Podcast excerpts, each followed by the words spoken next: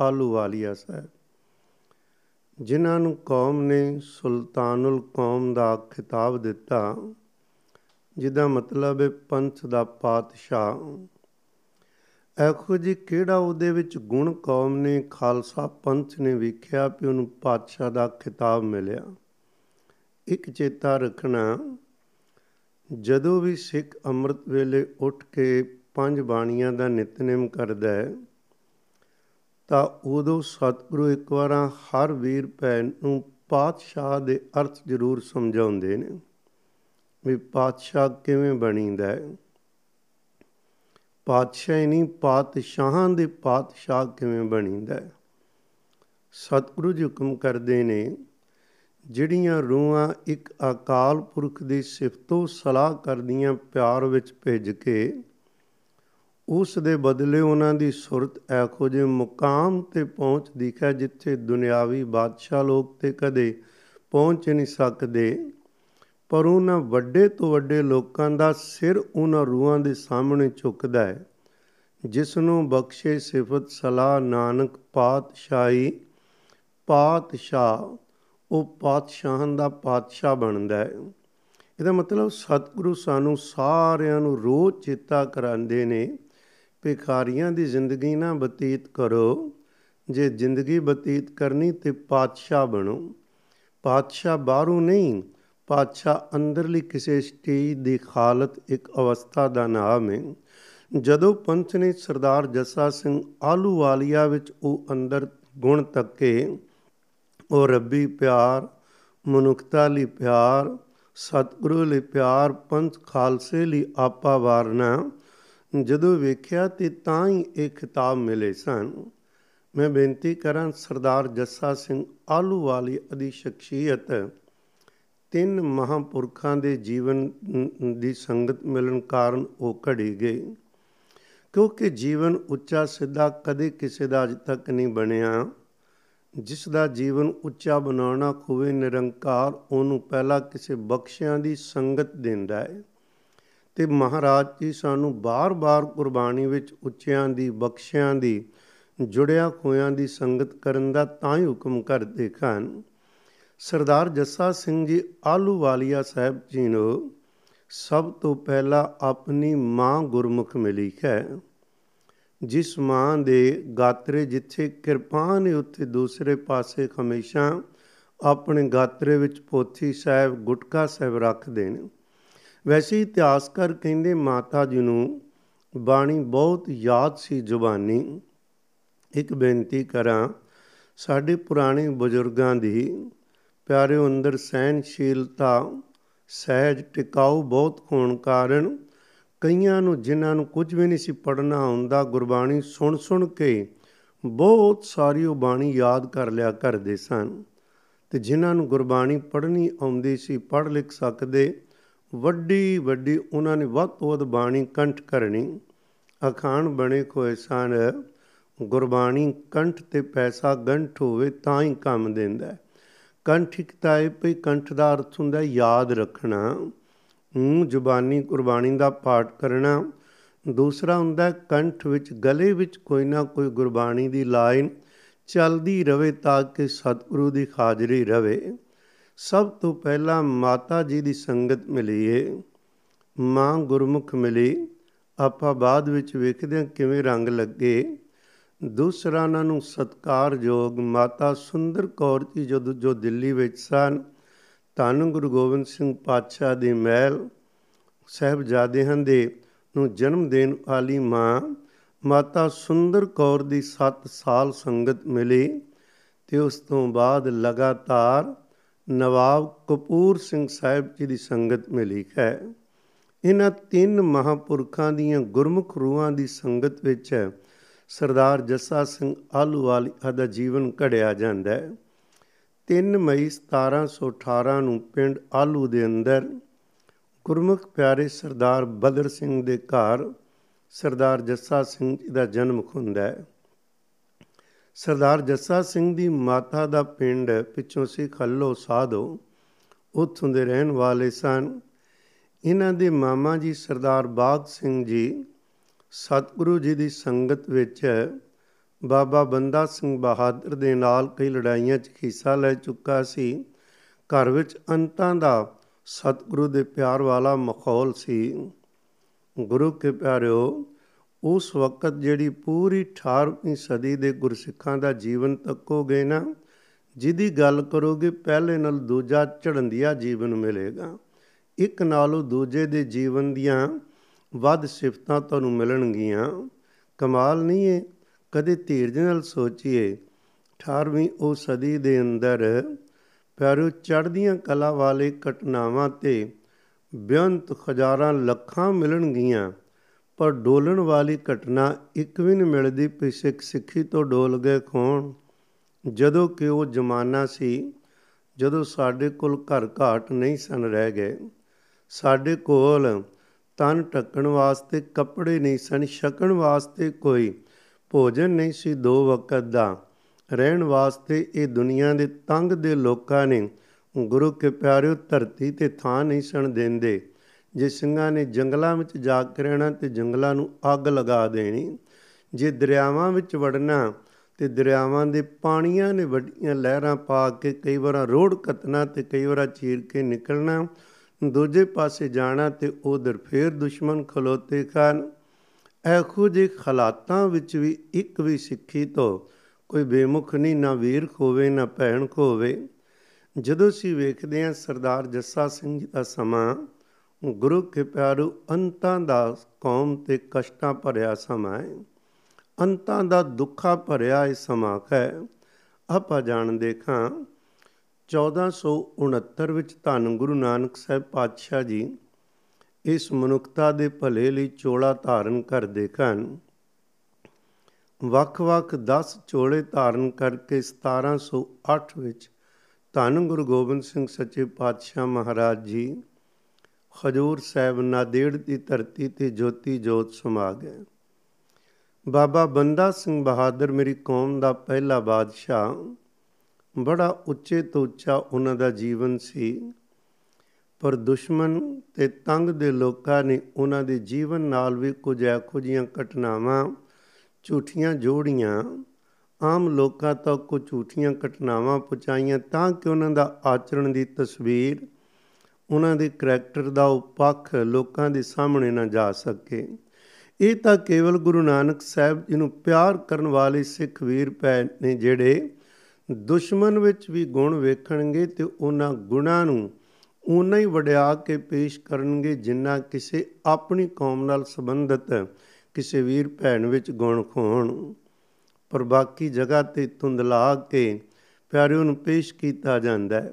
ਪਰ ਕਈ ਵਾਰ ਦੁਸ਼ਮਣ ਮਜਬੂਰ ਹੋ ਜਾਂਦਾ ਹੈ ਇਹਨਾਂ ਗੁਣਾਂ ਦੀ ਸਿਫਤ ਕਰਨ ਤੋਂ ਉਹਦੇ ਕੋਲ ਰਿਆ ਨਹੀਂ ਜਾਂਦਾ। ਖੈਰ, ਗੱਲ ਕਰ ਲੱਗਾ ਖਾਂ, ਸਰਦਾਰ ਜੱਸਾ ਸਿੰਘ ਜੀ ਆਲੂਵਾਲੀਆ ਸਾਹਿਬ, ਜਨਮ ਕੁੰਦਾਈ 3 ਮਈ 1718 ਨੂੰ।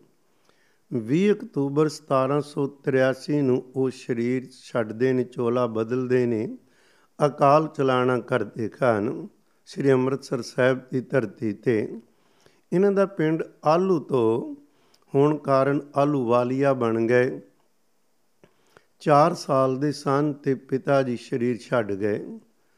ਮਾਤਾ ਜੋ ਹੈ ਸਿੱਖੀ ਸਦਕ ਤੇ ਗੁਰੂ ਪਿਆਰ ਵਾਲੀ ਹੈ ਇੱਕ ਇੱਥੇ ਹੋਰ ਬੇਨਤੀ ਜ਼ਰੂਰ ਕਰਾਂ, ਸਰਦਾਰ ਬਦਰ ਸਿੰਘ, ਸਰਦਾਰ ਜੱਸਾ ਸਿੰਘ ਸਾਹਿਬ ਜੀ ਦੇ ਸਤਕਾਰਯੋਗ ਪਿਤਾ ਜੀ, ਗੁਰੂ ਕਲਗੀਆਂ ਵਾਲੇ ਪਾਤਸ਼ਾਹ ਮਹਾਰਾਜ ਜੀ ਦੀ ਸੰਗਤ ਕਰਦੇ ਸੇਵਾ ਕਰਦੇ ਪਿਆਰ ਨਾਲ ਤੇ ਬੇਨਤੀ ਕੀਤੀ ਸੀ, ਗਰੀਬ ਨਵਾਜ਼, ਬਹੁਤ ਸਮਾਂ ਖੋ ਗਿਆ ਘਰ ਵਿੱਚ, ਸੰਤਾਨ ਨਹੀਂ ਕਿਰਪਾ ਕਰਕੇ ਸੰਤਾਨ ਬਖਸ਼ੋ। ਸਤਿਗੁਰਾਂ ਨੇ ਬਚਨ ਦਿੱਤਾ ਸੀ, ਗੁਰੂ ਨਾਨਕ ਸਾਹਿਬ ਤੇ ਕਰੋ ਲਾਲ ਆਏਗਾ, ਗੁਰੂ ਕਾ ਲਾਲ ਘਰ ਆਏਗਾ। ਉਹ ਬਚਨ ਅੰਦਰ ਸਨ, ਪਰ ਬਚਨ ਪੂਰਾ ਹੋਣ ਨੂੰ ਕਈ ਸਾਲ ਲੱਗੇ, ਅਰਦਾਸਾਂ ਹੋਈਆਂ, ਬਾਪ, ਸਰੀਰ ਛੱਡ ਜਾਂਦਾ ਹੈ ਹੁਣ ਮਾਂ ਕੋਲ ਸਿੱਖੀ ਸਿਦਕ ਕੇ ਤੇ ਗੁਰੂ ਕਾ ਬਚਨ ਹੈ ਉਹਦੀ ਸਿਮਰਤੀ ਦੇ ਅੰਦਰ। ਪਹਿਲਾਂ ਤਾਂ ਫਿਕਰ ਹੈ ਛੋਟੇ ਬੱਚੇ ਨੂੰ ਕਿਵੇਂ ਸੰਭਾਲਾਂਗੀ? ਪਰ ਜਦੋਂ ਗੁਰੂ ਕਾ ਬਚਨ ਚੇਤਾ ਆਇਆ, ਤੇ ਅੰਤਾਂ ਦਾ ਹੌਸਲਾ ਤੇ ਸਿਦਕ ਨੇ ਜਨਮ ਲਿਆ। ਸਰਦਾਰ ਬਾਗ ਸਿੰਘ ਜੋ ਮਾਮਾ ਜੀ ਸਨ, ਉਹਨਾਂ ਘਰ ਵੀ ਸੰਤਾਨ ਨੇ। ਉਹਨਾਂ ਦਾ ਭਾਣਜਾ ਆਏ ਕਮਦਰਦੀ ਕੀਤੀ, ਸਲਾਹ ਕੀਤੀ, ਸਾਲ ਕੁ ਉਸ ਤੋਂ ਬਾਅਦ ਪੰਜ ਕੁ ਸਾਲ ਦੇ ਸਨ। ਜਦੋਂ ਗੁਰੂ ਕੇ ਪਿਆਰਿਓ ਮਾਤਾ ਸੁੰਦਰ ਕੌਰ ਜੀ ਦੇ ਕੋਲ ਇਹ ਦਿੱਲੀ ਲੈ ਗਏ, ਕਿਉਂਕਿ ਸਰਦਾਰ ਬਾਗ ਸਿੰਘ ਤੇ ਮਾਤਾ ਦਾ ਖਿਆਲ ਹੈ ਕਲਗੀਆਂ ਵਾਲੇ ਪਾਤਸ਼ਾਹ ਜੀ ਜੋਤੀ ਜੋਤ ਸਮਾ ਗਏ। ਉਹਨਾਂ ਦੇ ਮਹਿਲ ਮਾਤਾ ਸੁੰਦਰ ਕੌਰ ਦੀ ਸੰਗਤ ਜਿਹੜਾ ਵੀ ਕਰਦਾ ਰੰਗ ਲੱਗ ਰਹੇ ਨੇ, ਵੱਧ ਤੋਂ ਵੱਧ ਅਸੀਂ ਵੀ ਉੱਥੇ ਚੱਲੀਏ। ਉੱਥੇ ਇਹਨੂੰ ਸੰਗਤ ਕਰਾਈਏ, ਆਪ ਅਸੀਸਾਂ ਲਈਏ ਗਏ। ਮਾਤਾ ਸਰਦਾਰ ਜੱਸਾ ਸਿੰਘ ਦੀ ਮਾਤਾ ਕੀਰਤਨ ਬਹੁਤ ਸੋਹਣਾ ਕਰਿਆ ਕਰਦੀ ਸੀ। ਸੋਹਣੇ ਤੋਂ ਦੋ ਅਰਥ ਹੁੰਦੇ ਨੇ। ਕਈਆਂ ਦੀ ਆਵਾਜ਼ ਸੋਹਣੀ ਹੁੰਦੀ, ਪਰ ਸੁਰਤੀ ਤੇ ਨੀਅਤ ਉਹਨੀ ਸੋਹਣੀ ਨਹੀਂ ਹੁੰਦੀ।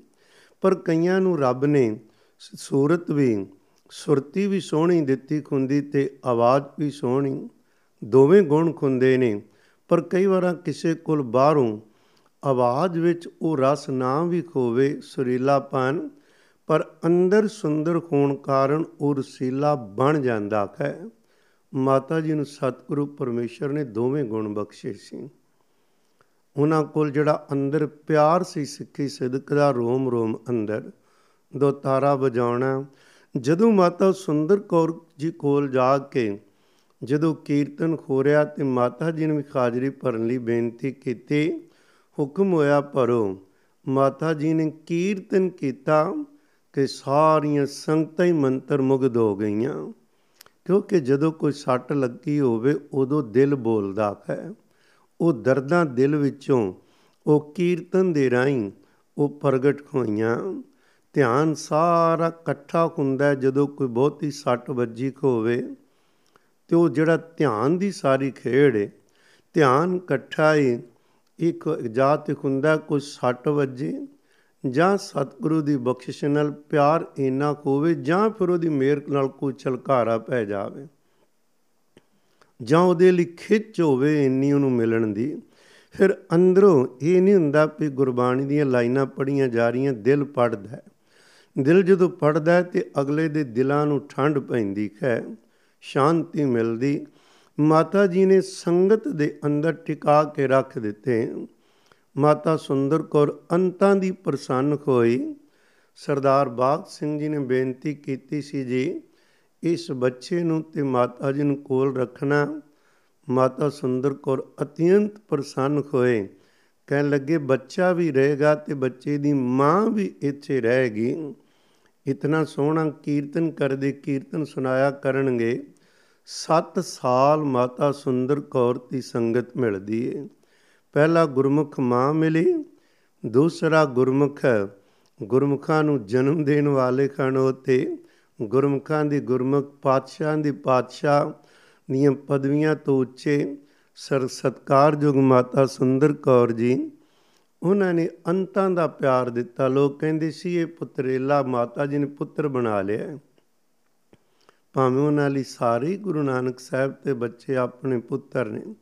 ਦੁਨੀਆ ਵਿੱਚ ਬੋਲੀ ਖੁੰਦੀ ਹੈ ਉਹਦੇ, ਉਹ ਦਿੱਲੀ ਰਹਿਣ ਸਮੇਂ ਸਰਦਾਰ ਜੱਸਾ ਸਿੰਘ ਨੂੰ ਪੜਾਇਆ ਵੀ ਫਾਰਸੀ ਪੜ ਲੈਂਦੇ ਸਨ, ਹਿੰਦੀ ਜਾਣਦੇ ਖਾਨ ਹੋਰ ਭਾਸ਼ਾਵਾਂ ਵੀ ਪੜਾਈਆਂ ਕੀਰਤਨ ਦੀ ਦਾਤ ਵੀ ਨਾਲ ਨਾਲ ਮਿਲਦੀ ਰਹੀ। ਦਿਨੇ ਰਾਤ ਗੁਰਬਾਣੀ ਪੜ੍ਹਨੀ ਸ਼ਖਸੀਅਤ ਬੜੀ ਪਿਆਰੀ ਸੀ, ਹਰ ਕਿਸੇ ਨੂੰ ਮੋਹ ਲੈਂਦੀ ਸੀ। ਸਰਦਾਰ ਜੱਸਾ ਸਿੰਘ ਦਾ ਚਿਹਰਾ ਮੋਹਰਾ, ਅੰਦਰ ਕਿਉਂਕਿ ਗੁਰੂ ਦੇ ਬਚਨਾਂ ਨਾਲ ਜਿਹੜੀ ਰੂਹ ਆਏਗੀ, ਉਹ ਵੈਸੇ ਕੋਈ ਬਖਸ਼ੀ ਹੋਏਗੀ ਪਿਛਲੀ। ਮਾਤਾ ਜੀ ਨੇ ਬਹੁਤ ਅਸੀਸਾਂ ਦਿੱਤੀਆਂ। 7 ਸਾਲ ਗੁਜ਼ਰ ਗਏ ਗੁਰੂ ਕੇ ਪਿਆਰਿਓ। ਉਦੋਂ ਸਰਦਾਰ ਬਾਗ ਸਿੰਘ ਜੀ ਪਹਿਲਾਂ ਛੱਡ ਕੇ ਵਾਪਸ ਆ ਗਏ ਸੀ ਕੋਣ ਲੈਣ ਚਲੇ ਗਏ। ਮਾਤਾ ਜੀ ਨੂੰ ਬੇਨਤੀ ਕੀਤੀ, ਜੀਓ, ਹੁਣ ਆਗਿਆ ਖੋਵੇ। ਤਾਂ ਇਸ ਪਾਣਜੇ ਤੇ ਭੈਣ ਨੂੰ ਮੈਂ ਵਾਪਸ ਲਿਜਾਣਾ ਚਾਹੁੰਦਾ ਹਾਂ ਮਾਤਾ ਜੀ ਕਹਿਣ ਲੱਗੇ ਇਹਨਾਂ ਆਨੰਦ ਬਣਿਆ ਹੋਇਆ, ਇਹਨਾਂ ਨੂੰ ਨਾ ਲੈ ਕੇ ਜਾਓ। ਕਹਿਣ ਲੱਗੇ, ਜੀ, ਬੇਨਤੀ ਹੈ, ਚਾਹੁੰਦਾ ਵਾਂ ਇਹਨਾਂ ਨੂੰ ਵਾਪਸ ਲੈ ਕੇ ਜਾਵਾਂ। ਘਰ ਦਾ ਵੀ ਧਿਆਨ ਤੇ ਖਾਲਸਾ ਪੰਥ ਤੇ ਜੋ ਮੁਸ਼ਕਲਾਂ ਖਾਨ ਉਹਨਾਂ ਵਿੱਚ ਵੀ ਜਾ ਕੇ ਇਹ ਹਿੱਸਾ ਪਾ ਸਕਣ। ਖੈਰ, ਮਾਤਾ ਜੀ ਤੋਂ ਆਗਿਆ ਲਈ ਮਾਤਾ ਜੀ ਨੇ ਅੰਤਾਂ ਦੇ ਪਿਆਰ ਭਰੇ ਹਿਰਦੇ ਨਾਲ ਉਹ ਕੋਈ ਜਿਹੜੀਆਂ ਆਖੋ ਜੀਆਂ ਰੂਹਾਂ ਹੁੰਦੀਆਂ ਨੇ, ਉਹ ਕੋਈ ਕਿਸੇ ਨੂੰ ਲਈ ਖਾਸ ਪਿਆਰ ਤੇ ਕਿਸੇ ਲਈ ਨਫ਼ਰਤ ਨਹੀਂ ਰੱਖਦੀਆਂ। ਅੰਦਰ ਪਿਆਰ ਕੀ ਪਿਆਰ ਹੁੰਦਾ ਹਰ ਕਿਸੇ ਲਈ? ਹਾਂ, ਕਿਸੇ ਦੇ ਆਪਣੇ ਮਨ ਦੇ ਭਾਗ ਹੋਣ ਤਾਂ ਉਹਨਾਂ ਦਾ ਆਪਣੀ ਅੱਖ ਮੈਲੀ ਹੋਵੇ ਤੇ ਅਗੋ ਜਵਾਬ ਇਹ ਕੁਦਰਤ ਵੱਲੋਂ ਉਦਾਂ ਦਾ ਮਿਲਦਾ ਹੈ। ਪਰ ਉਧਰੋਂ ਕੇਵਲ ਪਿਆਰ ਕੀ ਪਿਆਰ ਮਿਲਦਾ ਹੈ? ਮਾਤਾ ਜੀ ਨੇ ਤੁਰਨ ਲੱਗਿਆਂ ਬਹੁਤ ਸਾਰੀਆਂ ਬਖਸ਼ਾਂ ਕੀਤੀਆਂ। ਉਹਨਾਂ ਨੇ ਇੱਕ ਤਲਵਾਰ ਦਿੱਤੀ ਸਰਦਾਰ ਜੱਸਾ ਸਿੰਘ ਆਲੂ ਵਾਲੀਆਂ ਨੂੰ। ਇੱਕ ਗੁਰਜ ਦਿੱਤਾ, ਇਹ ਬਖਸ਼ਾਂ ਨੇ ਇੱਕ ਢਾਲ ਦਿੱਤੀ, ਕਮਾਨ ਦਿੱਤੀ, ਤੀਰਾਂ ਦਾ ਪੱਥਾ। ਇੱਕ ਪੁਸ਼ਾਕ ਕੀਮਤੀ ਸਵਾ ਕੇ ਉਹ ਪਹਿਨਾਈ ਤੇ ਉਹ ਦਿੱਤੀ ਤੇ ਇੱਕ ਚਾਂਦੀ ਦੀ ਚੋਬ ਦਿੱਤੀ। ਇੱਕ ਛੋਟਾ ਜੋ ਬਾਹਰ ਫੜ ਕੇ ਖਲੋਂਦੇ, ਉਹਨੂੰ ਆਸਾ ਵੀ ਕਹਿੰਦੇ ਤੇ ਨਾਲ ਅਸੀਸ ਦਿੰਦਿਆਂ ਮਾਤਾ ਸੁੰਦਰ ਕੌਰ ਤੇ ਬਚਨ ਸਨ, ਤੇਰੀ ਔਰ ਤੇਰੀ ਸੰਤਾਨ ਆਗੇ, ਆਸਿਆਂ ਵਾਲੇ ਚੋਬਦਾਰ ਚੱਲਿਆ ਕਰਨਗੇ। ਭਾਵ ਉਦੋਂ ਹੀ ਉਹ ਜਿਹੜਾ ਗੁਰੂ ਕਾ ਲਾਲ, ਜਿਹੜਾ ਬਾਅਦ ਵਿੱਚ ਪਾਤਸ਼ਾਹ ਦੇ ਬਚਨ ਮਿਲੇ, ਉਹ ਸਾਰੇ ਬਚਨ ਇਥੋਂ ਹੀ ਪ੍ਰਗਟ ਹੋ ਰਹੇ ਨੇ ਕਿ ਕਿਦੀ ਚੋਬਦਾਰ ਜਿਹਦੀ ਹਜ਼ੂਰੀ ਵਿੱਚ ਖਲੋਣਗੇ ਜਾਂ ਅੱਗੇ ਚੱਲਿਆ ਕਰਨਗੇ। ਮਾਤਾ ਜੀ ਤੋਂ ਅਸੀਸਾਂ ਲੈ ਕੇ ਤੁਰੇ। ਪੰਜਾਬ ਆਏ, ਪਤਾ ਲੱਗਾ ਕਿਉਂਕਿ ਇਹ ਗੁਰੂ ਕੇ ਖਾਲਸੇ ਲਈ ਅੰਤਾਂ ਦਾ ਦੁੱਖਾਂ ਭਰਿਆ ਸਮਾਂ ਚੱਲ ਰਿਹਾ ਸੀ। ਮੈਂ ਇੱਕ ਨਿੱਕੀ ਜੀ ਨਿਗਾਹ ਪਵਾ ਦਿਆਂ ਕਿਉਂਕਿ ਜੇ ਵੈਸੇ ਜੀਵਨ ਦੇ ਦਰਸ਼ਨ ਕਰਨੇ ਹੋਣ ਉਸ ਵਕਤ ਦੇ ਹਾਲਾਤ ਦੇ, ਤਾਂ ਸਾਨੂੰ ਪੁਸਤਕਾਂ ਪੜ੍ਹਨ ਦਾ ਪਿਆਰਿਓ ਸ਼ੌਂਕ ਬਣਾਉਣਾ ਚਾਹੀਦਾ ਹੈ। ਸਰਦਾਰ ਜੱਸਾ ਸਿੰਘ ਆਲੂਵਾਲੀਏ ਦੇ ਸਬੰਧ ਅੰਦਰ ਬਹੁਤ ਕੁਝ ਮਿਲਦਾ ਹੈ। ਵੱਖ-ਵੱਖ ਪੁਸਤਕਾਂ ਦੇ ਅੰਦਰ ਸਤਕਾਰਯੋਗ ਡਾਕਟਰ ਗੰਡਾ ਸਿੰਘ ਖੁਰਾ ਨੇ ਤਾਂ ਇੱਕ ਇੱਕ ਚੀਜ਼ ਨੂੰ ਖੋਜ ਕੇ ਇੱਕ ਵੱਖਰੀ ਕਿਤਾਬ ਵੀ ਬਣਾਈ ਹੋਈ ਹੈ। ਵੱਖ-ਵੱਖ ਵਿਦਵਾਨਾਂ ਨੇ ਵੀ ਆਪੋ ਆਪਣੀ ਜਗ੍ਹਾ ਤੇ ਕਿਸੇ ਨੇ ਲੇਖ, ਕਿਸੇ ਨੇ ਛੋਟੀ ਕਿਤਾਬ, ਕਿਸੇ ਨੇ ਵੱਡੀ, ਬਹੁਤ ਖਵਾਲੇ ਮਿਲਦੇ ਉੱਥੋਂ ਪਤਾ ਲੱਗਦਾ ਹੈ। ਪਰ ਮੈਂ ਗੱਲ ਕਰ ਲੱਗਾ ਮੈਂ ਸਮਾਂ ਕਿਹੜਾ ਚੱਲ ਰਿਹਾ ਹੈ?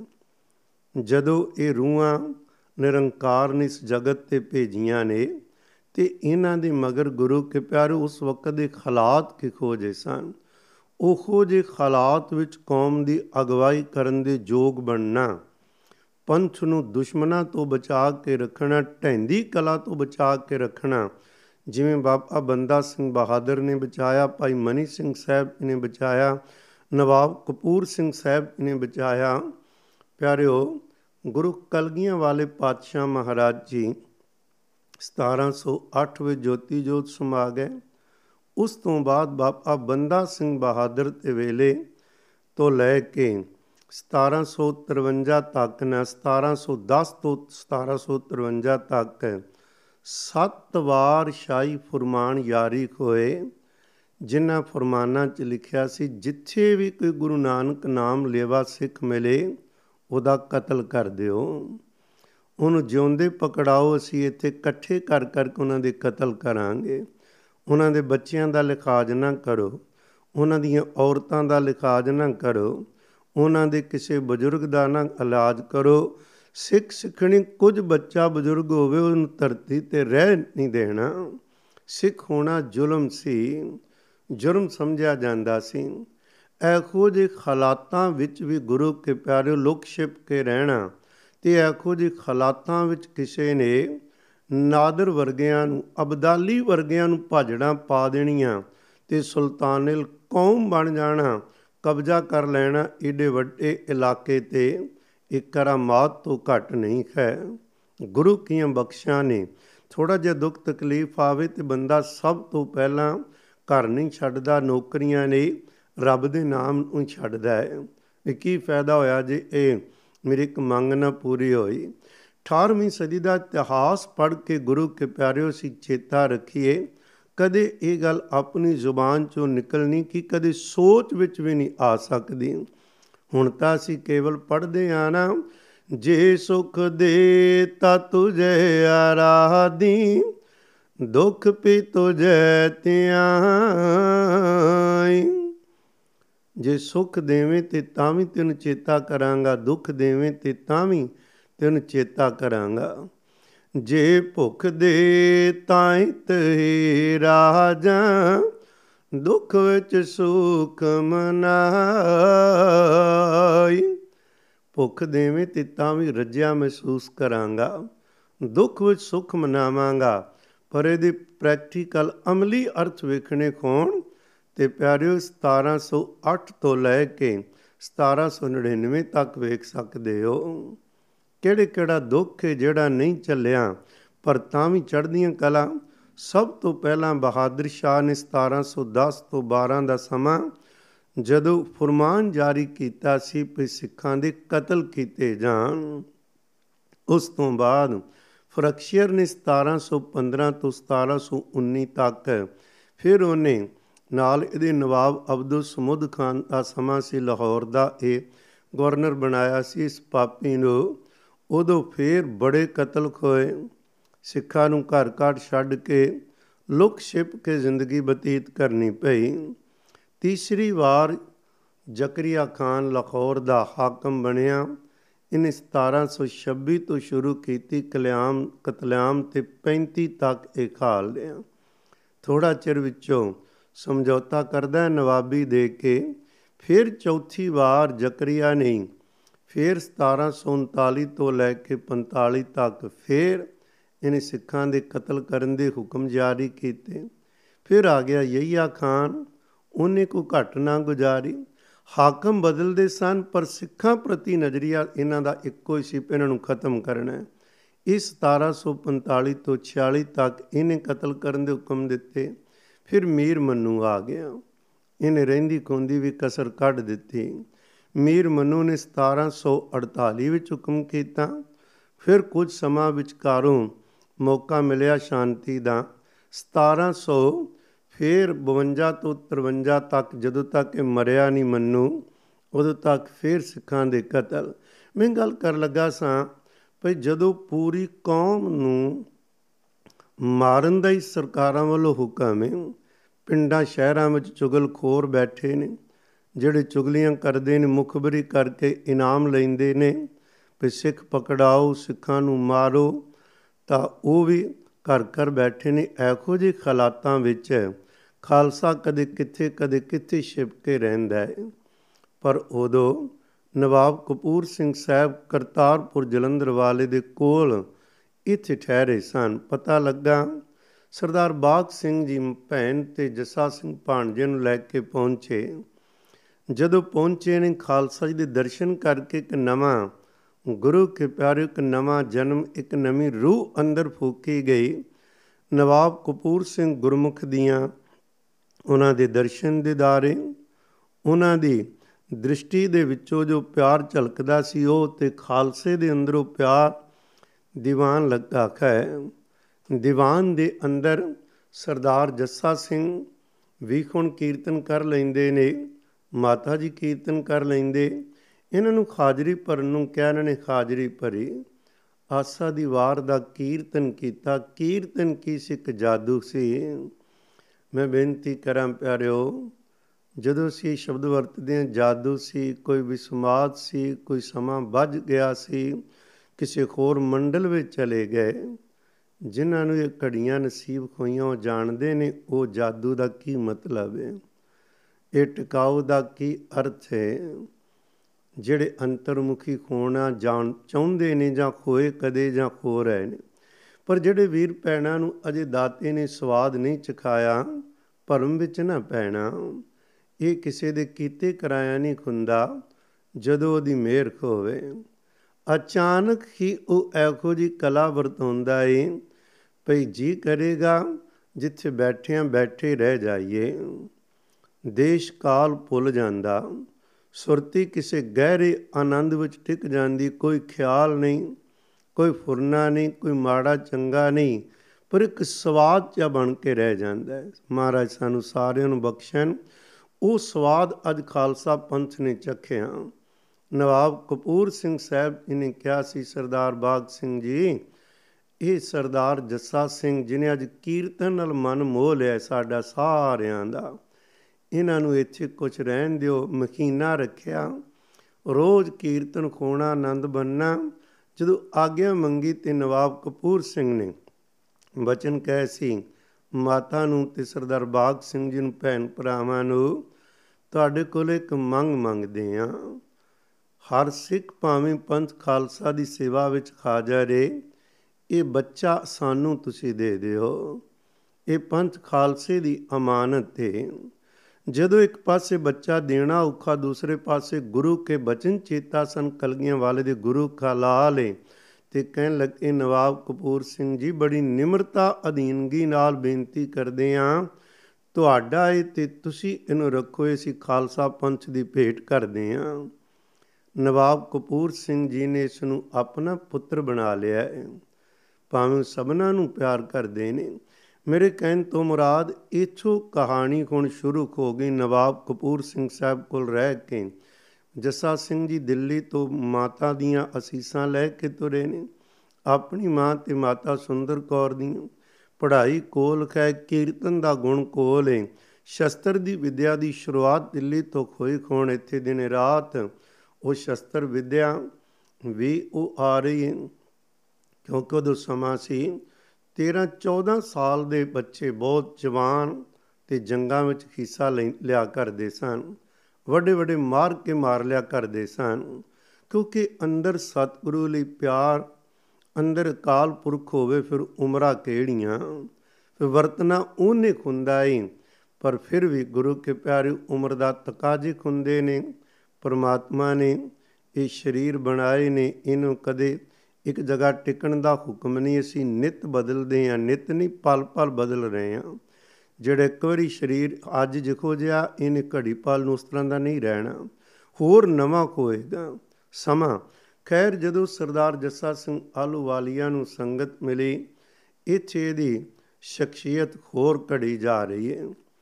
ਨਵਾਬ ਕਪੂਰ ਸਿੰਘ ਸਾਹਿਬ ਵੇਖ ਰਹੇ ਨੇ ਇਸ ਬੱਚੇ ਵਿੱਚ ਕਿਤਨੇ ਗੁਣ ਨੇ। ਇੱਕ ਦਿਨ ਕੀ ਵੇਖਦੇ ਨੇ ਭਈ ਰਾਤ ਨੂੰ ਸੁੱਤੇ ਸੀ ਤੇ ਉਹਨਾਂ ਨੇ ਆਵਾਜ਼ ਮਾਰੀ ਕਿਸੇ ਸਿੰਘ ਨੂੰ।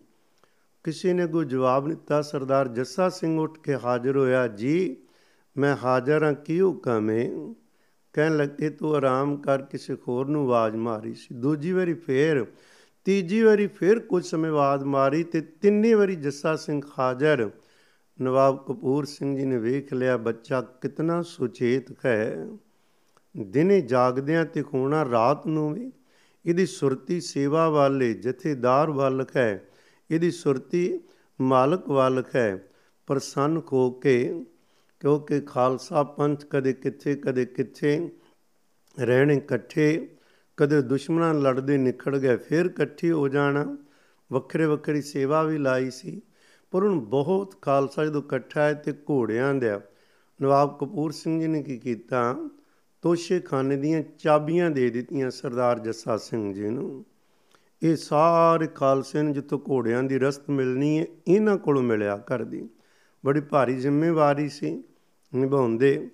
ਪਰ ਇੱਥੇ ਇੱਕ ਗੱਲ ਹੋਰ ਆਪਾਂ ਸਾਂਝੀ ਕਰਕੇ ਅੱਗੇ ਤੁਰੀਏ। ਸਰਦਾਰ ਜੱਸਾ ਸਿੰਘ ਜੀ ਆਏ ਸਨ ਦਿੱਲੀ ਵਿਖੇ ਕਿਉਂਕਿ 5 ਸਾਲ ਦੇ ਚਲੇ ਗਏ 7 ਸਾਲ ਉੱਥੇ ਰਹੇ 12 ਸਾਲ ਉਹੀ ਉਮਰ ਹੁੰਦੀ ਸਿੱਖਣ ਦੀ। ਉਸ ਇਲਾਕੇ ਵਿੱਚ ਖਿੰਦੀ ਦਾ ਪ੍ਰਭਾਵ ਹੋਣ ਕਾਰਨ ਸਰਦਾਰ ਜੱਸਾ ਸਿੰਘ ਜੀ ਵੀ ਕਾਫੀ ਖਿੰਦੀ ਦੇ ਸ਼ਬਦ ਬੋਲਦੇ ਸਨ। ਇਹਨਾਂ ਦੀ ਸ਼ਬਦ ਵਿੱਚ ਖਮ ਕੋ, ਤੁਮ ਕੋ, ਐਸੇ, ਤੈਸੇ ਆਉਣਾ ਤੇ ਗੁਰੂ ਕੇ ਖਾਲਸੇ ਨੇ ਪਿਆਰ ਨਾਲ ਇਹਨਾਂ ਨੂੰ ਮਖੌਲ ਕਰਨੇ, ਹਮ ਕੋ ਇਤਨੀ ਰਸਤ ਦੇ ਦੋ, ਤੁਮ ਕੋ, ਜਾਣ ਕੇ ਟਾਂਚਾਂ ਲਾਣੀਆਂ, ਜੱਸਾ ਸਿੰਘ ਜੀ ਨੂੰ ਇਹ ਚੰਗਾ ਨਾ ਲੱਗਣਾ। ਗੁੱਸਾ ਕੀਤਾ ਇੱਕ ਦਿਨ ਬਹੁਤ ਹੀ ਉਦਾਸ ਹੋ ਗਏ ਨਵਾਬ ਕਪੂਰ ਸਿੰਘ ਸਾਹਿਬ ਕੋਲ ਆ ਗਏ।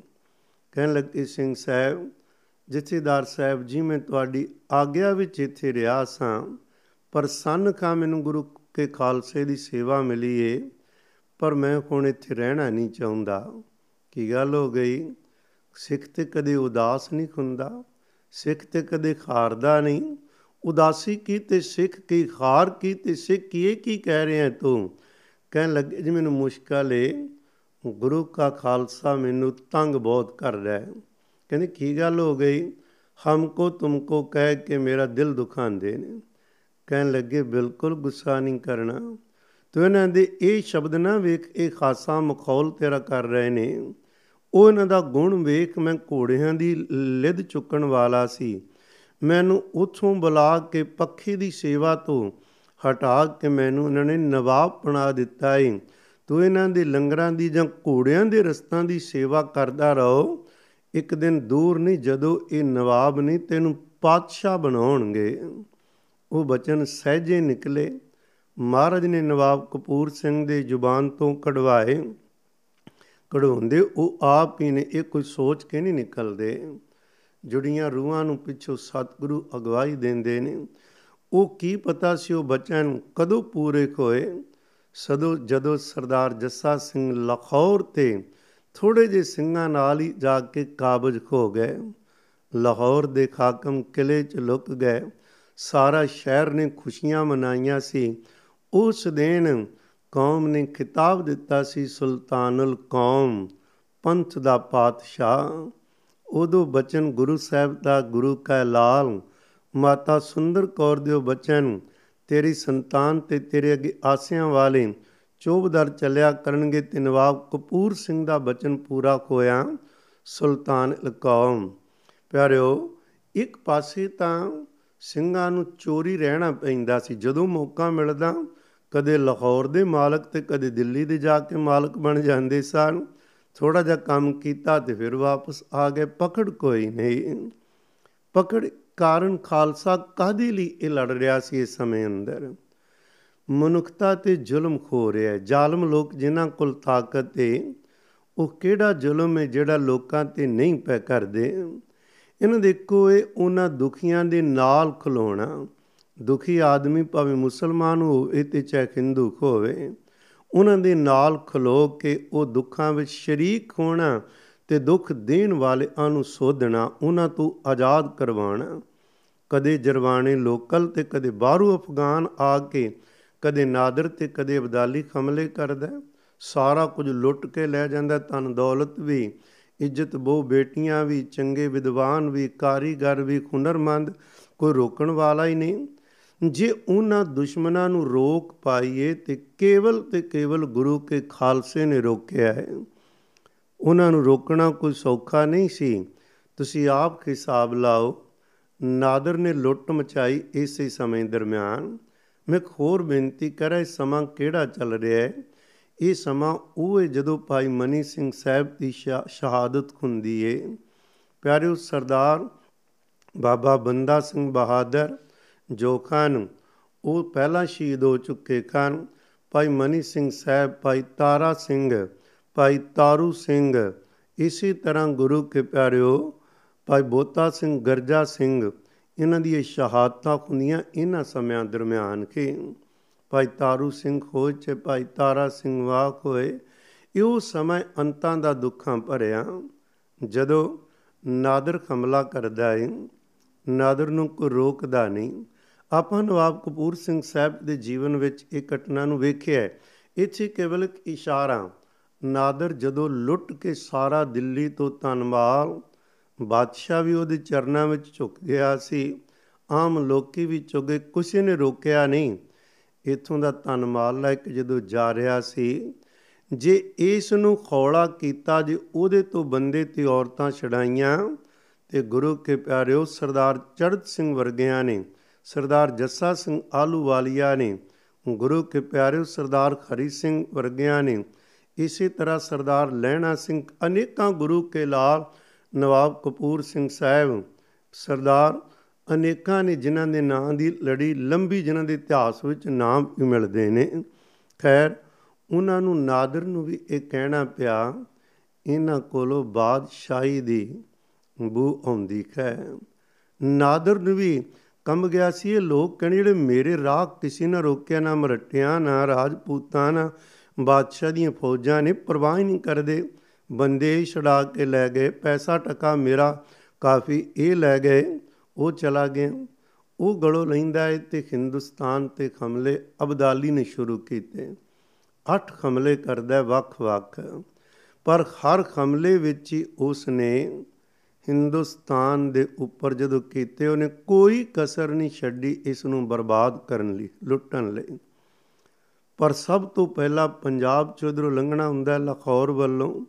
ਇਹਨਾਂ ਲੋਕਾਂ ਦੀ ਤਬਾਹੀ ਸੀ, ਲੋਕਾਂ ਨੇ ਅਖਾਨ ਬਣਾਏ ਸਨ। ਖਾਦਾ ਪੀਤਾ ਲਾਏ ਦਾ ਬਾਕੀ, ਅਹਿਮਦ ਸ਼ਾਹ ਦਾ। ਕਿਉਂਕਿ ਫੌਜਾਂ ਖਰਲਲ ਕਰਦੀਆਂ ਨੇ ਜੋ ਲੁੱਟਣਾ ਲੁੱਟ ਲਓ। ਨਾ ਕਿਸੇ ਦੇ ਘਰ ਪੈਸਾ ਛੱਡਣਾ, ਨਾ ਅੰਨ, ਪਾਣੀ, ਦਾਣਾ ਛੱਡ ਦੇ ਖਾਨ, ਲੁੱਟ ਕੇ ਲਈ ਜਾ ਰਹੇ ਨੇ। ਪਰ ਇਹ ਗੁਰੂ ਕਾ ਖਾਲਸਾ ਸੀ ਜਿਸ ਨੇ ਇਸ ਨੂੰ ਬਦਲ ਕੇ ਰੱਖ ਦਿੱਤਾ। ਡਾਕਟਰ ਬਲਕਾਰ ਸਿੰਘ ਜੀ ਕੋਰਾਂ ਦਾ ਇੱਕ ਹਵਾਲਾ, ਬਹੁਤ ਪਿਆਰਾ ਮੈਨੂੰ ਲੱਗਾ। ਉਹ ਕਹਿੰਦੇ, ਪਹਿਲਾਂ ਲੋਕਾਂ ਦੇ ਅਖਾਣ ਸਨ ਖਾਦਾ ਪੀਤਾ ਲਾਏ ਦਾ ਬਾਕੀ ਅਹਿਮਦ ਸ਼ਾਹ ਦਾ। ਇਹਨਾਂ ਨੇ ਐਖੋ ਜਿਹਾ ਇਸ ਨੂੰ ਪਿਆਰ ਦਿੱਤਾ। ਲੋਕ ਕਹਿਣ ਲੱਗ ਪਏ, ਪੰਜਾਬ ਜਿੰਦਾ ਗੁਰਾਂ ਦੇ ਨਾਮ ਤੇ। ਇੱਥੇ ਗੁਰੂ ਦੀ ਕਲਾ ਵਰਤੀ।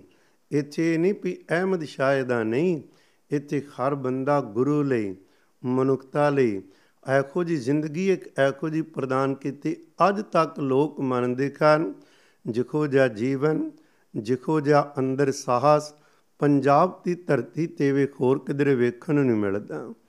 ਸ਼ੁਰੂ ਤੋਂ ਲੈ ਕੇ ਪੰਜਾਬ ਨੂੰ ਮਾਰ ਵੀ ਸਭ ਤੋਂ ਵੱਧ ਪਈ ਏ, ਪਰ ਸਭ ਤੋਂ ਵੱਧ ਬਹਾਦਰ ਵੀ ਇੱਕ ਰਹੇ ਨੇ।